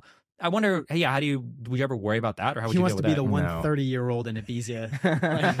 Who's having fun? Yeah. Okay. All the college kids. Yeah, then you go to the college parties. then you Yeah. go, okay, yeah. I, I agree 100% No, with yeah. you. I think Mhm. like I always question why am I working so hard? At least on the things I don't enjoy. I'm Yeah. very much the same as like both of you, where there's a large portion of my work where I absolutely love it. Mhm. And there's a very small portion of my work where I'm like, okay, I really like it stresses me out. It's like the 80 20 thing. Yeah. Um, and I question myself, why am I working so hard for this to make money? What do I want the money for? To be able to live a life that I could currently probably be living, like Mhm. playing pickleball a couple nights a week, like hanging out with my friends, playing poker and stuff like that. That's this type of stuff I enjoy. And I don't want to sacrifice that now because I'm just working so hard to be able to eventually do that down the line. yeah. I find that you find people who you're in the same spot in life with, though. Like you mentioned that, uh, you know, people are settling down, having kids, not being in the same spot. But from my experience, and this could just be through YouTube, that it's less about a person's age and more about like what they're doing with their time right now.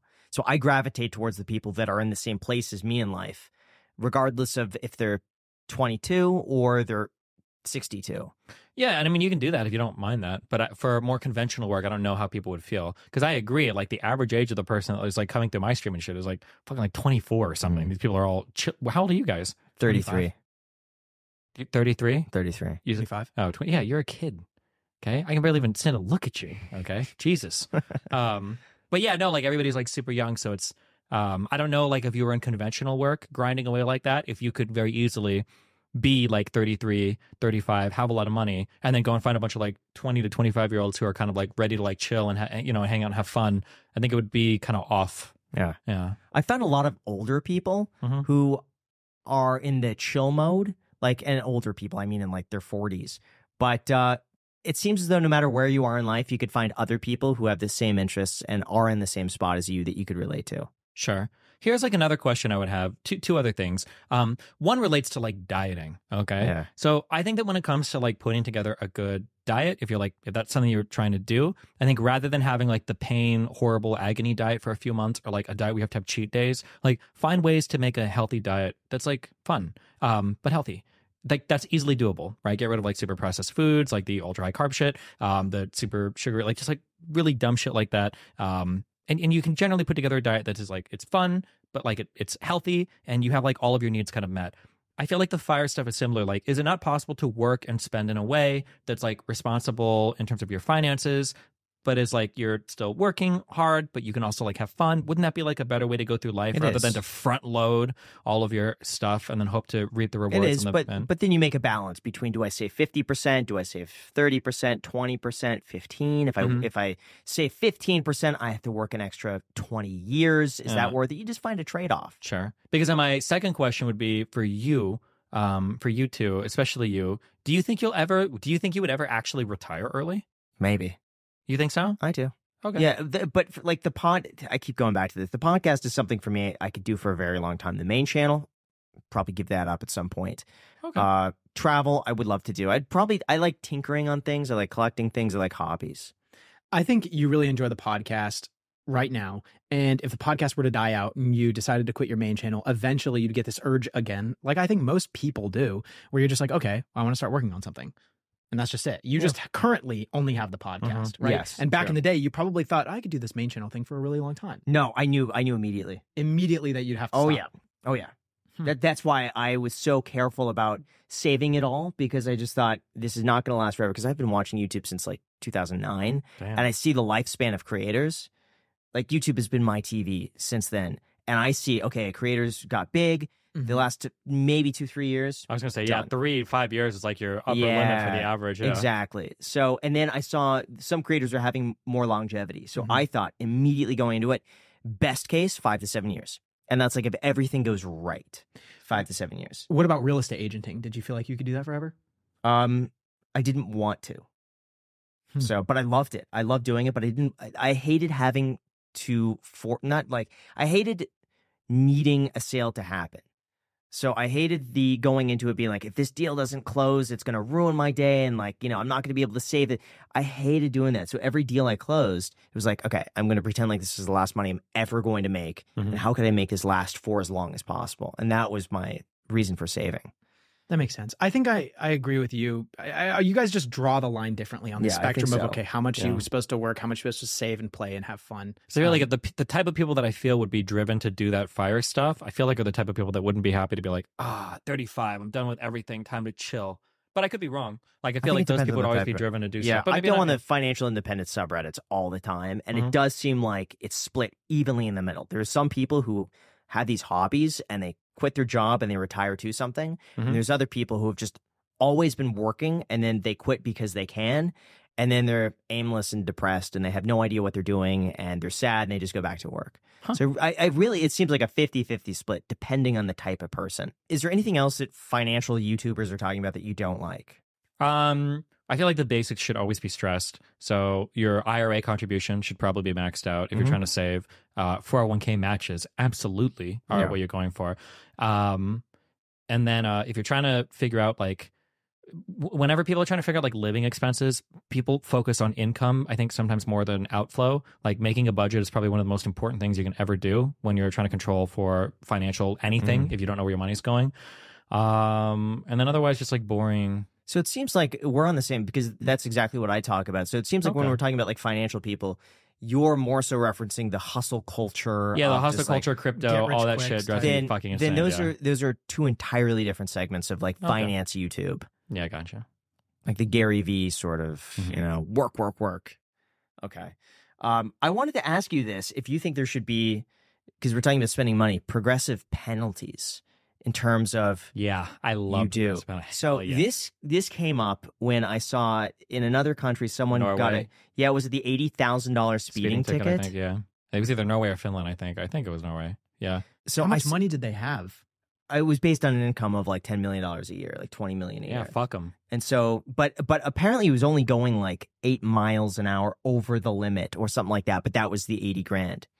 So I heard you talking about before if someone goes and gets a speeding ticket here in the United States, five hundred bucks for someone who's working minimum wage, that'll screw them up Mhm. for like maybe half a year, and their insurance rates will go up. It could be a devastating thing. For someone with money, the five hundred dollars speeding ticket is just you're gonna basically rip it up, give it to a, a lawyer. I haven't gotten a speeding ticket in a long time. Are they 500 on average now? uh, I got one recently. How fast are you going? I was going allegedly. Allegedly. Allegedly, they said I was going. Uh, I was in a 65 going faster than 60. No, no, gosh, no, no, no. It, it was not. No, allegedly. Hundred? No, no. It wasn't that much over the limit. Allegedly, it was a 65. it was in he a wrote you the 65. ticket for going to 79, didn't he? It was. It was something stupid. It was something stupid. But anyway, What state am I in? Are we in?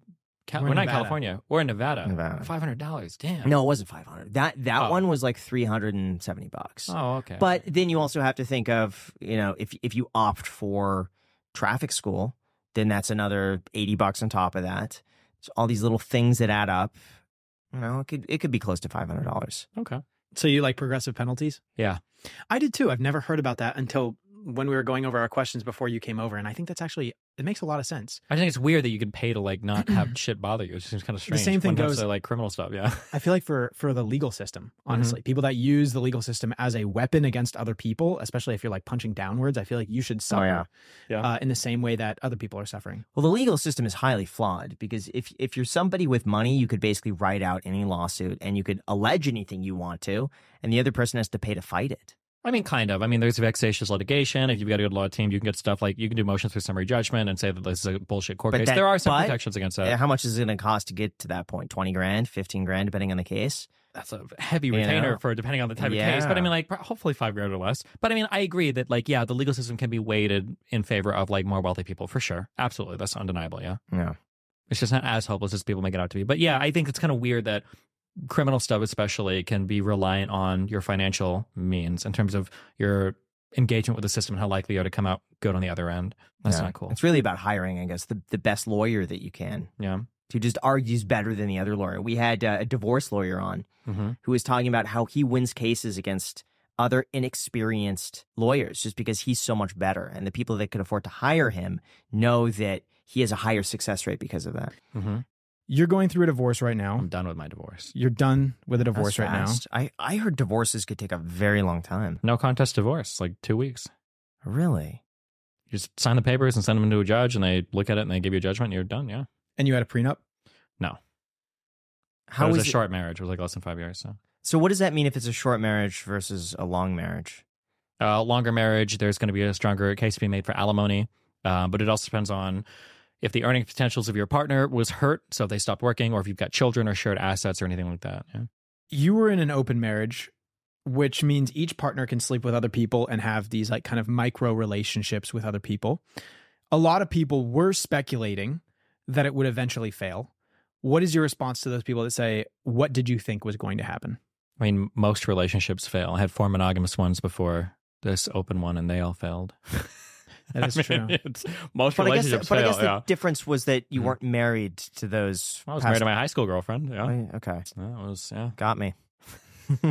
So, I mean, most relationships fail. Yeah. The next relation, I mean, I can make a prediction. The next relationship will definitely be an open relationship because it's probably the only style I would do, and that one will probably fail as well. I mean, just statistically speaking, like yeah, it will probably happen. Were there but were there signs that it was going in this direction um, ahead of time? yeah, for sure. But there were just things I had to learn about myself. That I yeah. what'd you have to learn about yourself? Um, I think because of the way that I grew up, I'm very much a uh, like I have to do everything, and I'm like very, very, very independent. And I always thought that was a really good character trait, and I think it is for like business stuff. But I think for relationships, I think it's really bad because you tend to take um. Uh, rather than ever assigning any responsibility or blame to my partner, I would just assume that I need to figure out everything for myself. And then I'm also like very not reliant on my partner for anything, which I, I also thought was like a benefit, but it's not. It just makes the other person feel like unwanted or unneeded. Go into that a little bit more because I'm I don't want to say I'm similar, but I'm very much the same way where if something happens, I deep down I look to myself and I'm like, how could I have handled that? Because because you can't dictate another, what another person's going to respond with or do, and I, I look at that and like, how can I improve myself? Where did I go wrong? Yeah. And I like to think of myself as like very independent, and I don't want to like throw too much on my partner. So I think the issue here is um, every single piece of advice I'm about to give. Uh, a lot of the people that say this are actually the most energy vampiric subhuman piece of shit bucks in the world. So it's hard. Um, Yeah. It's like that whenever you see somebody tweet like, "Oh, like everybody around me always needs so much, and I wish somebody would just like take care of me for once." Ninety nine percent of the time, that's an energy fucking vampire. Okay, who actually is the most like energy consuming, sucking person that doesn't help anybody else out except for when it can benefit them. Blah blah blah blah. So take everything I say with a grain of salt. Maybe I am that person.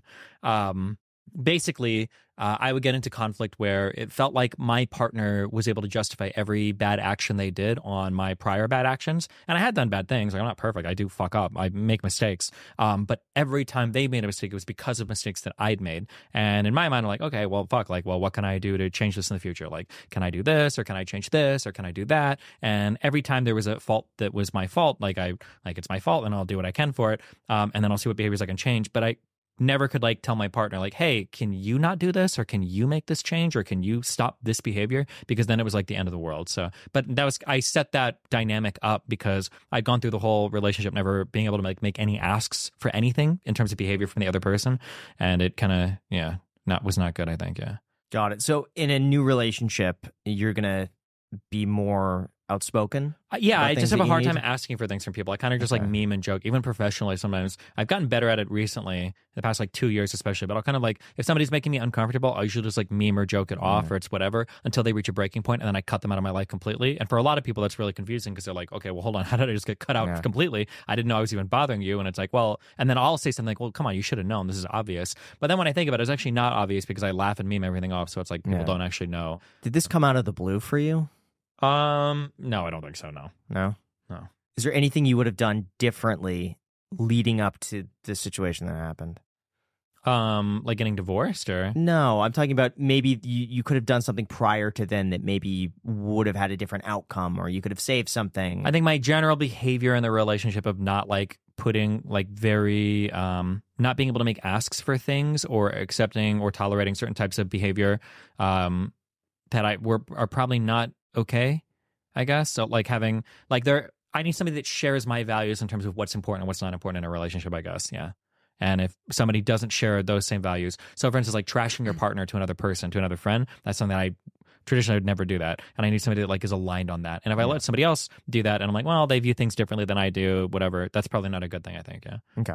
You seem to be very matter of fact about it. How did it affect you personally or emotionally going through something like this? Was it really challenging? Because it it's kind of weird hearing you talk about it in such a I would say, nonchalant way. Yeah, my emotional baseline is just really, really, really high. So as long as I'm not like my life isn't fucked, if I go to sleep, I wake up, I'm usually a little bit better, you know, every day, and I just kind of yeah keep going. I got. Do you ever wish you had more emotional variance? Mm, I don't think so. Maybe I'm not sure. I've talked to a few people, Dr. K, a couple other people about that. I don't know. Sometimes I wonder if I miss some things in life because my emotional variance maybe isn't that high, but I don't think so. I think I'm doing fine. Because being super sad Mm-hmm. can be a really pleasant experience, oddly enough, because you can find the beauty in the sadness. Maybe. I mean, it, It's all part of the experience. fuck that. No, I don't. Think You don't think so at all? Fuck that. No, it doesn't sound like fun to me. Interesting. um, like watching a sad movie. Yeah, that's definitely. I, I would say that's kind of like a proxy for what I'm saying. okay. Then I do sadness by proxy. Then okay. Interesting. Well, I I respect the the emotional baseline. Do you think that most people have more control over their emotions than what they think?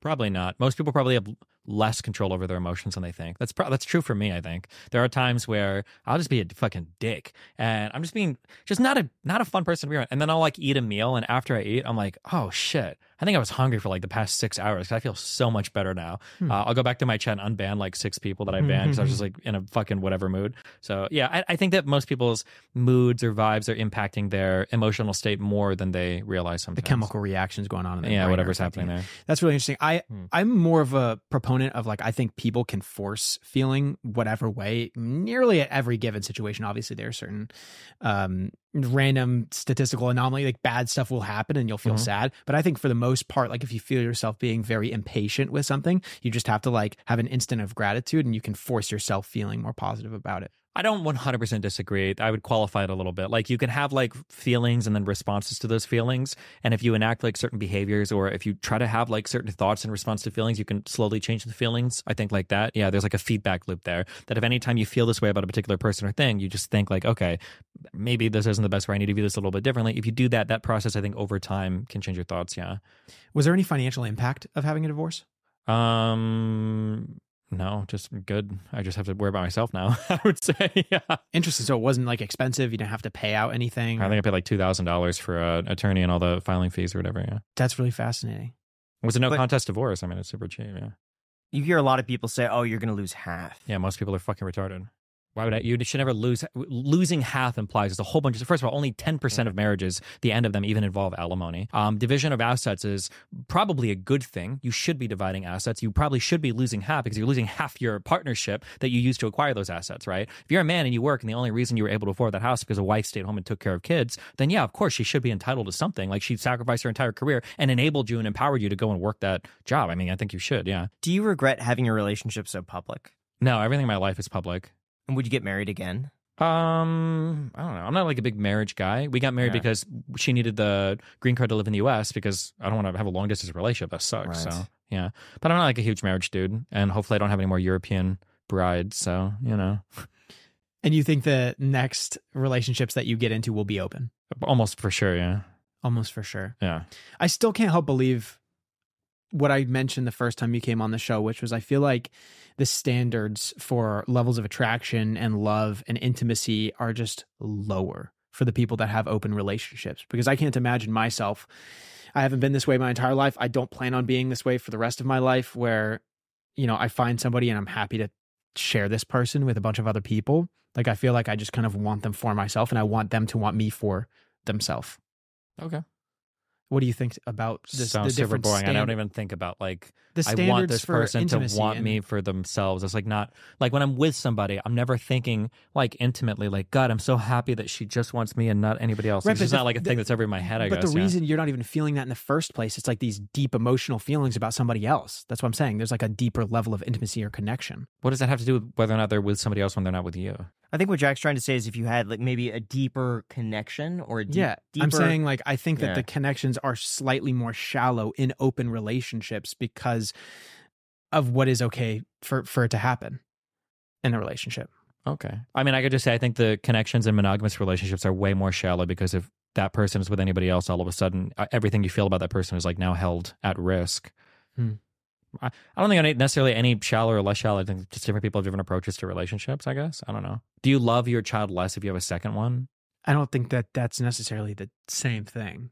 I didn't say it's the same thing. I'm just saying that like, eh, when when I when I'm with somebody, if I really love somebody, there's a lot of things that I'm thinking about for why I love this person. It might be the way that we spend time together. Uh, it might be some level of like physical attraction. It might be some level of like sexual and romantic chemistry. Mm-hmm. It might be like their sense of humor, their ambition. It might be like personality traits. It might be hobbies or things we do together. But it's never my life. Is it like I'm so happy that they're not going to be with somebody else when we stop hanging out? That's just not like a thing that I think about much. Hmm. And if it was, and if we were just together and we weren't hanging out with anyone else, I don't know why that would make me like them anymore, or I would care anymore about that. Right. I I would say it's mo- more so like the sacrifice that each person makes to the other person. Why would I want them to sacrifice that? because I think it's a part of the of the relationship. I That think, sounds horrible. Why would I like? What if I? What if I found out that my partner every morning for thirty minutes like stuck like needles into their nipples and like every day I'm like God I'm so happy you did that sacrifice. Like why would I want them to sacrifice? I don't know what is. It? I don't think sacrifice is good in and of itself. I, th- I think it's it's the idea of putting someone else else above yourself. So I think in most relationships, they'll say you'll both make sacrifices to be in that relationship, and if you give a little, you take a little. It shows that you value the other person. Yeah, but the goal should always be to minimize the sacrifice. I don't want my partner sacrificing more than they need to, right? Like if I'm sick, I'd want them to take care of me, but I don't want them to like clean up like all my shit around my apartment because I'm a child and I can't do anything for me, right? Like whatever sacrifice we're making should be in service of something that we feel is important. If you think monogamy is important or sexual exclusivity is important, then the sacrifice is, yeah, I think good or respectable. Mm-hmm. But if you don't care about that, then why, I don't know. I wouldn't like sacrifice isn't good just because it's sacrifice, right? Like I could go out right now into traffic and sacrifice myself and die, and you'd be like, "What the fuck did you do that for?" It's like, shouldn't you be grateful? I sacrificed for your podcast. Yeah, I sacrificed makes you myself for the podcast. and it's like well, you didn't actually help with anything. You didn't do anything. Yeah. Okay. Hmm. I suppose for me, I just think like if I'm in a relationship with someone, I want them constantly choosing me over anybody else. So technically, that would be an open marriage, but they're just not executing on the openness of the marriage. You know? I think any relationship is technically open because you could just go and leave if you really Right. Well, wanted that's, to. that's But- like, but then you if end you the cheat, relationship. everything is an open relationship. Yeah. but then you end the but at the sacrifice of ending the relationship. Sure. I think I think there's some level of people wanting to feel like they're the number one choice in every regard for their partner. They might want to have that feeling. So the exclusivity is really important because it reinforces that. Yeah. Where do you think morals come from? Probably the same thing as the political beliefs. We inherit them from our social groups, basically. The social groups. Mhm. So if you're born into a Christian, Islamic, uh, you know, American family, like your morals are going to suspiciously resemble basically all the people around you. Probably because that's where you get them from. Yeah. So when did you start adopting your current philosophical and moral beliefs? Was that influenced by your environment? Um, probably. So I grew up like very Catholic. I went to a Catholic school until I graduated high school. Um, around 15, 16, I started to kind of like pivot towards atheism. And when I became atheist, I started to read a lot of, or I read two books by Ayn Rand. And I noticed afterwards that I was like full on, like, this is the smartest person ever. I'm like a card carrying objectivist. Like, this is the best thing ever. I love this so much. And then I realized after like six months, I was like, okay, well, hold on. Uh, I just ditched my religion. And then I read one author. And the first author that I read, I happen to agree with every single thing they said. And now I want to follow her to the ends of the earth. I'm probably just a stupid kid. I'm probably just like believing whatever the fuck stuff I read. So I need to like take a step back. I need to not let other people like influence me so much. I need to figure out like on a fundamental core level, like what's important to me. And then once I've kind of like ironed out these fundamental core beliefs, then I can from there start to like extrapolate these into the political world around me, basically. Yeah. Or the social world around me, I guess. Yeah. So I try to be relatively independent, but I mean, invariably, I'm going to be influenced by whatever video games I'm playing, movies or anime or TV shows I'm watching, or the people around me, the country I'm in, and everything as well. Right. Yeah. Like, there's no way that it's just by chance I happen to be like an institutionally supporting uh, social democrat who believes in liberalism and free market capitalism, and also a you know a person that lives in the United States of America. So I mean, We spent the last three months carefully crafting this. This right here is a tier list of political commentators, and we want you to fill it out. okay, tier list how. Like who gives the most insightful political commentary? Who's the funniest? Who's the most Just recommended? Overall, Overall, your thoughts about this person. okay, So it could be accuracy, comedy, everything. good faith, Yeah. bad faith, etc. Oh, yeah. Do you Yeah. want to pull that closer? You could just So pull the computer closer. Yeah, that's Okay. fine. Alex Jones. We've got deplorable behavior for Sandy Hook, uh, factually inaccurate all over the place. Um, you know, all around horrible contributor to misinformation. Also, pretty fucking funny, pretty memey. I would say he's like a, a A to S tier in terms of comedy. Uh, he gave us the Kanye West interviews with that black hood and the um, Netanyahu stupid thing. So, all in all, I'll put him in a C tier. Hmm. I'll balance him out there. Okay, it was a big judgment against him for that Sandy Hook stuff. So, Um, is that Ana Kasparian? Yes. Um, fiery political personality. Uh, on the Young Turks though, a little bit far left for me. Um, tries to do her best. I give her props for that. I'll stick her up here on the B tier. Yeah. AOC, progressive, way to the left of me. Don't appreciate that. But she's grown a lot as a uh, uh, lawmaker, as a congressperson. She's working better in office, tries to reach out to young people. I can appreciate that. Except for the podcast, but Well, you know. one day. AOC, How many- please come on our show. We would please. love to have How many you on. subs did you have when you tried then? Many times. We, we're still no, how many subscribers did you have when you tried last? Uh, 100,000? yeah, something like that. what do you I mean, now? 950,000? Get to a million and then maybe she'll think Okay. about it. Okay. Yeah, I, th- I think a Everyone mill is a subscribe, good. please. Yeah, please. Oh yeah, If you want subscribe. AOC on the podcast, subscribe. Thank you for telling him to subscribe, Destiny. There you Yeah. go. Andrew Yang too. Um, you should be able to get Yang on now. no, right? we tried. Really? Oh. Damn. Uh, ben Shapiro, you know, largest right leaning, I think mo- probably one of the most popular right leaning people in the United States right now, if not the most. Mhm. Um, unless Tucker's still beating him with older people. Um, you know, but again, massive political disagreements. He tries to be fact based, but these are my political enemies. Can I really put a political enemy higher than a C tier? I'm not sure. You could if I think I think you could if you if you highly respect them. no, don't put that on me. Don't put that. energy But you put him on the same tier as, As Alex Alex, Jones? Jones. Do you That really doesn't feel seem- that way? Well, think about it, okay? Ben Shapiro is more factual than Alex Jones, which he got downrated heavily for. But Alex Jones is a lot more entertaining than Ben Shapiro. And Ben Shapiro doesn't really have like that hilarious entertainment factor, right? Like Alex Jones does. Number right? one chart rap song. Okay, well, if it was Ben Shapiro and Tom MacDonald, You know what? maybe. His uh, review of the Barbie movie was fantastic. was it? Yeah. I might have watched that. I don't remember. okay. We don't need to influence him. No, that's fair. Bernie He's a C. Sanders, you know, progressive. He tried his best. He got young people energized a little bit, but his whole campaign fell apart. And he didn't really do a good job at picking people that weren't extreme radicals. So now you've got crazies like Briahna, Joy Gray, and everybody after it. I'm going to put him on the C tier, but he tried. Is that the best president in my entire lifetime in the United States? My God, Inflation Reduction Act, the CHIPS Act, the HEROES Act, bipartisan infrastructure legislation, uh, pulled us out of Afghanistan, thank God, got us out of the uh, Saudi led anti Yemen coalition, uh, managed to uh, reduce our troop commitments in places like Syria and uh, Iraq, uh, is responsibly handling Ukraine. Oh my God, just how, what's not to like about this guy? But he's getting a little senile. I'll put him on the S tier. Okay. Wow. Love this guy. Great president. Uh, you know what, Cenk? Similar to Alex Jones, I like him a lot because he, you know, I might put him down here because Alex is a bit funnier, but he's also he's on my political side a little bit more, and he comes on my show, so he gets big points for that. So I'll put him right here for the C here. Chris is a really good guy. I think he's pretty um, entertaining. Uh, I think I agree with most of the stuff he says. I don't think I've ever heard him disagree, I don't think we've had disagreements before. But also, I don't know where he stands politically. Oh, thank you. Um, I'll I'll put him here on the A tier. He seems like a. I've never. I don't think I've ever heard anything bad about him or seen anything bad about him ever. No, Yeah, not that I'm aware of. actually is kind of suspicious. What? We have a good Yeah, good. Yeah, is my hair blurry? Um, Steven Crowder, uh, F tier. Uh, constantly doesn't talk to me. Uh, is mean to his wife on video camera. Uh, tried to blow up the Daily Wire, failed miserably. Uh, on that stupid contract shit. Um, what? Go- I'm just I'm just doing this so we have a better face cam because we're Good. gonna superimpose the face. Okay, fine, whatever. Yeah, fuck Steven Crowder. Far right, dumb, everything he does. Um, who's this guy? I can't see. Who's that? Jack. Don Lemon. Oh, CNN. Um, I don't have strong feelings, but it's CNN. I'll put him on the C tier. Fuck it. Elon Musk. it's just all of his political takes are horrible. Uh, he did get me unbanned. No, not personally, but I was unbanned from Twitter, so Hmm. I'll, he gets bumped up to the D for tier for that. Why were you banned on Twitter? No, it's and it depends on which account you're talking about. Oh no.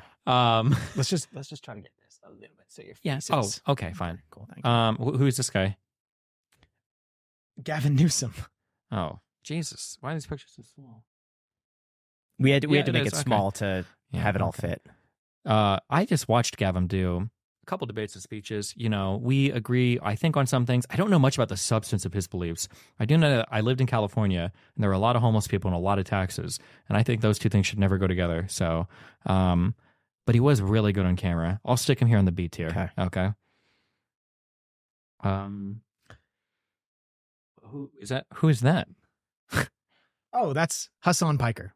Oh, Hasan Piker uh, supports terrorists, uh, champagne socialist, uh, just bad political takes on everything. Can't read more than a Twitter thread. I mean, what do I? What is to like? If I could make a lower tier, I would. Jesse Lee Peterson. Uh, he's funny, uh, but also perpetually sounds like a stroke victim and has some crazy beliefs. I'll put him down here with Elon on the D tier. These guys would be good friends in real life, I'm sure. Uh, is that Joe Rogan? Yes. Um, big purveyor of misinformation, but at least he brings a lot of people together to talk. Uh, and he's reasonably entertaining. Oh, I'll stick him on the C tier, I guess. Is he really going the same tier as Don Lemon? Uh, we'll bump we'll bump Don up. Uh, you know what? John Oliver, uh, I think he's to the left of me, but I don't really hear him fuck up ever. I think last week tonight It's generally a pretty good show. I don't think I've ever heard them. I, listen, I watched their Israel Palestine stuff, and I thought it was actually like, pretty good, which says a lot in this environment. So you know, I'll put them on the A tier. I, yeah, I appreciate him. Jordan Peterson, you know, he talked to me, so I get big points for that. But um, man, he I just feel like he's off the deep end right now with the all the crazy stuff he believes. So I'm gonna put him on the C tier as well. Kamala Harris, I don't know what she does. She's the vice president. I feel like I've never hear anything from her ever. She's visited visited the border once. Cool. Isn't she? That's her department. Of the vice president is to visit the border over and over again. Mm, I think it was some other title that she had. I don't know. I saw in some stupid Twitter thread. Charlie Kirk is an idiot uh, and a loser, uh, and believes horrible things politically. So he can go down there. Um, who is it? Is that Lex? Lex. Lex. Lex, hello, uh, sets up amazing conversations. Uh, has helped me talk to people that I never thought I'd be able to talk to before, like Ben Shapiro, and then hopefully other people at the end of this month. Uh, you know, tries to bring people together. Uh, is a little bit, you know, too nice to everybody sometimes, but yeah, I'm he's up here. He's my S tier. He's fighting for Buddy of the Year right now on my stream. Mhm. Okay, so good job. Is that Vaush? Matt, Matt Walsh. Oh. Uh yeah, Jesus Christ. Man, Daily Wire talent that is not uh Ben Shapiro is uh, in a pretty rough state, I would say. Uh and here's another one of them. Yep. uh yikes. Knowles, right? Mhm. Yeah, just it's just like whatever you can say to like bash people on the left, that's like what these two do all the time. And I'm pretty sure these guys have both collectively spent like more of their career talking about how much they hate trans people than literally every other subject combined, which is just really wacky to me. Is that Fuentes? Mhm. Okay, well, I will. I'm going to bump Fuentes up to a D tier. Um, I do like that um, Fuentes followed the exact career destructive arc that I said he would go on, where he threw away the entirety of what he was building so that he can go hang out with uh, Kanye West for a little bit and then ruin the entire rest of his political future. And that was just very fucking funny to me. And I like the fact that I got to sit back and laugh and enjoy all of that. And it makes me funny when I see him and his Groyper fans beg me to go on and talk to him over and over again because they know the only shred of relevancy they will ever have for the remainder of their political existence is if I give them any. So I'll give him a D tier for making me feel good about myself. David Pakman one of the few people on the left that I feel like isn't completely and totally partisan brain rot to one side. Uh, we disagree on some things, but I think he tries pretty hard and he puts out a lot of content. He does a good job. I'll put him up here, A tier. Um, Patrick Bet-David. well, I want to go on their show, so I'll put him up on the C tier for now. um, these guys have a lot of crazy people on. I feel like they are very bought into the anti-establishment conspiracy crazy stuff, uh, and I feel like I hear that a lot. But um, we'll stick him there for now. Who's this guy? RFK. Oh God. Um, just crazy, wacky conspiracy guy. Almost no redeeming qualities whatsoever. And every time I listen to him talk, I want to clear my throat like twenty times. Um, It's crazy. oh God. Russell Brand. Yeah. Uh, Jesus. Yeah. My God. Like take like Joe Rogan and just make him worse in every single way, and that's Russell Brand basically. Um, less funny, less just uh, just everything less intelligent less and he has a british accent too just like jesus how many more ways can you go wrong is this trudeau Mhm. um man canadians hate this guy and i don't like canadians so he gets a bump for that in my book um i'll, I'll stick him on the c tier uh, b tier he can't go next to PVD. I'll put him up here on the b tier because we're like, you know, we're both left leaning, and you know, he's a young guy. Uh, he beat Trump at the handshake game, so he gets points for that. Um, yeah, I'll, he he'll make B tier for me. Uh, Donald Trump. Uh, normally I'd give him Normally, I would give him an F tier because we disagree on almost every single thing um, that could possibly be disagreed upon. But D tier because he helps my career a lot because it's fun talking about and making money off him. But F tier because he's a treasonous fucking piece of shit and I hope he rots forever in prison. Uh, Tucker Carlson. I hope he rots right alongside Trump. Uh, treasonous people that betray this country and give aid and comfort to enemies of the United States, like what Tucker is doing right now as he interviews Putin and goes on the biggest, easiest softball suck off interview of his entire fucking life. I know that's coming out. Fuck this guy. Um, and he lied to the American people knowingly. He said he was lying. He doesn't like Sidney Powell. He thought all of his theories were fucking insane. And he's literally texting, talking about how he hates that she won't actually verify anything they're saying, but still supported all of it on Fox News. Um, fuck him. Um, Vaush here. Uh, where's Hasan at? F. F. Okay. Well, Vaush gets one tier above Hasan because he's a little bit smarter than Hasan. Um, but that actually that means he should know better. And he shits on me and he says so many incorrect things. Actually, you know what? He's an F tier. F tier for lazy. He doesn't hustle enough. His channel should be bigger, but it's not because he's lazy and he's complacent and he's making his millions, so he doesn't care. Fuck that guy. Vivek, I don't think he offered anything of value. He was just like a little, uh, basically a darker version of Trump, uh, who was like less successful and less in every single conceivable way. Fuck Vivek. And XQC, uh, God tier political commentator, uh, obviously, uh, frequent call into the Destiny stream, believes in all the best things, antagonizes the fuck out of people that I don't like, like Hasan. So, you know, he makes the S tier as well. You didn't put anyone in the amazing tier. Amazing. No, that guy's crazy. He's actually So- crazy. Now looking at this, Yeah. do you still agree that all of those, like you can see, you know, Steven Crowder's on the same level as Charlie Kirk, as Matt Walsh, as RFK, as Russell Brand, as Trump, as Tucker Carlson, as Vaush, Vaush, Vaush. Mhm. That all seems accurate. When it, when you're now able to compare each person to the people there beside. Well, you're also I'm half memeing on some of this, but um, yeah, I mean, like a lot of these guys are purveyors of huge like swaths of misinformation. I really don't like that. It's one of the things that drives me the craziest. Um, and then the obsession over weird like culture wars issues, I also think is like cringe, bro. I was so bored of talking about trans shit for like all of 2023. It was so fucking boring. My God, kill me. Hmm. And I feel like Knowles and um, Walsh especially were like obsessed with that for a long time. Yeah. All right. Cool. That was really fun to watch. Thank you. Thank Anything you, else? Yeah. Destiny, you. for coming on the show. Really appreciate Is it. there anything else you want to mention? Um, no, I don't think so. Thanks for having me. It's been fun to chat. Thank you. We're going to leave a link to this exact tier list down below in the description. If you guys want to fill it out, you'll be able to do so there. Post it on Instagram, tag Destiny, Oh, thanks. so we can would love see what all Yeah. of these viewers think. You could tag us too. Okay. Cool. Thanks for coming on the show, Destiny. We really appreciate it. Thank you, Thanks man. for having me. Until next time. See ya.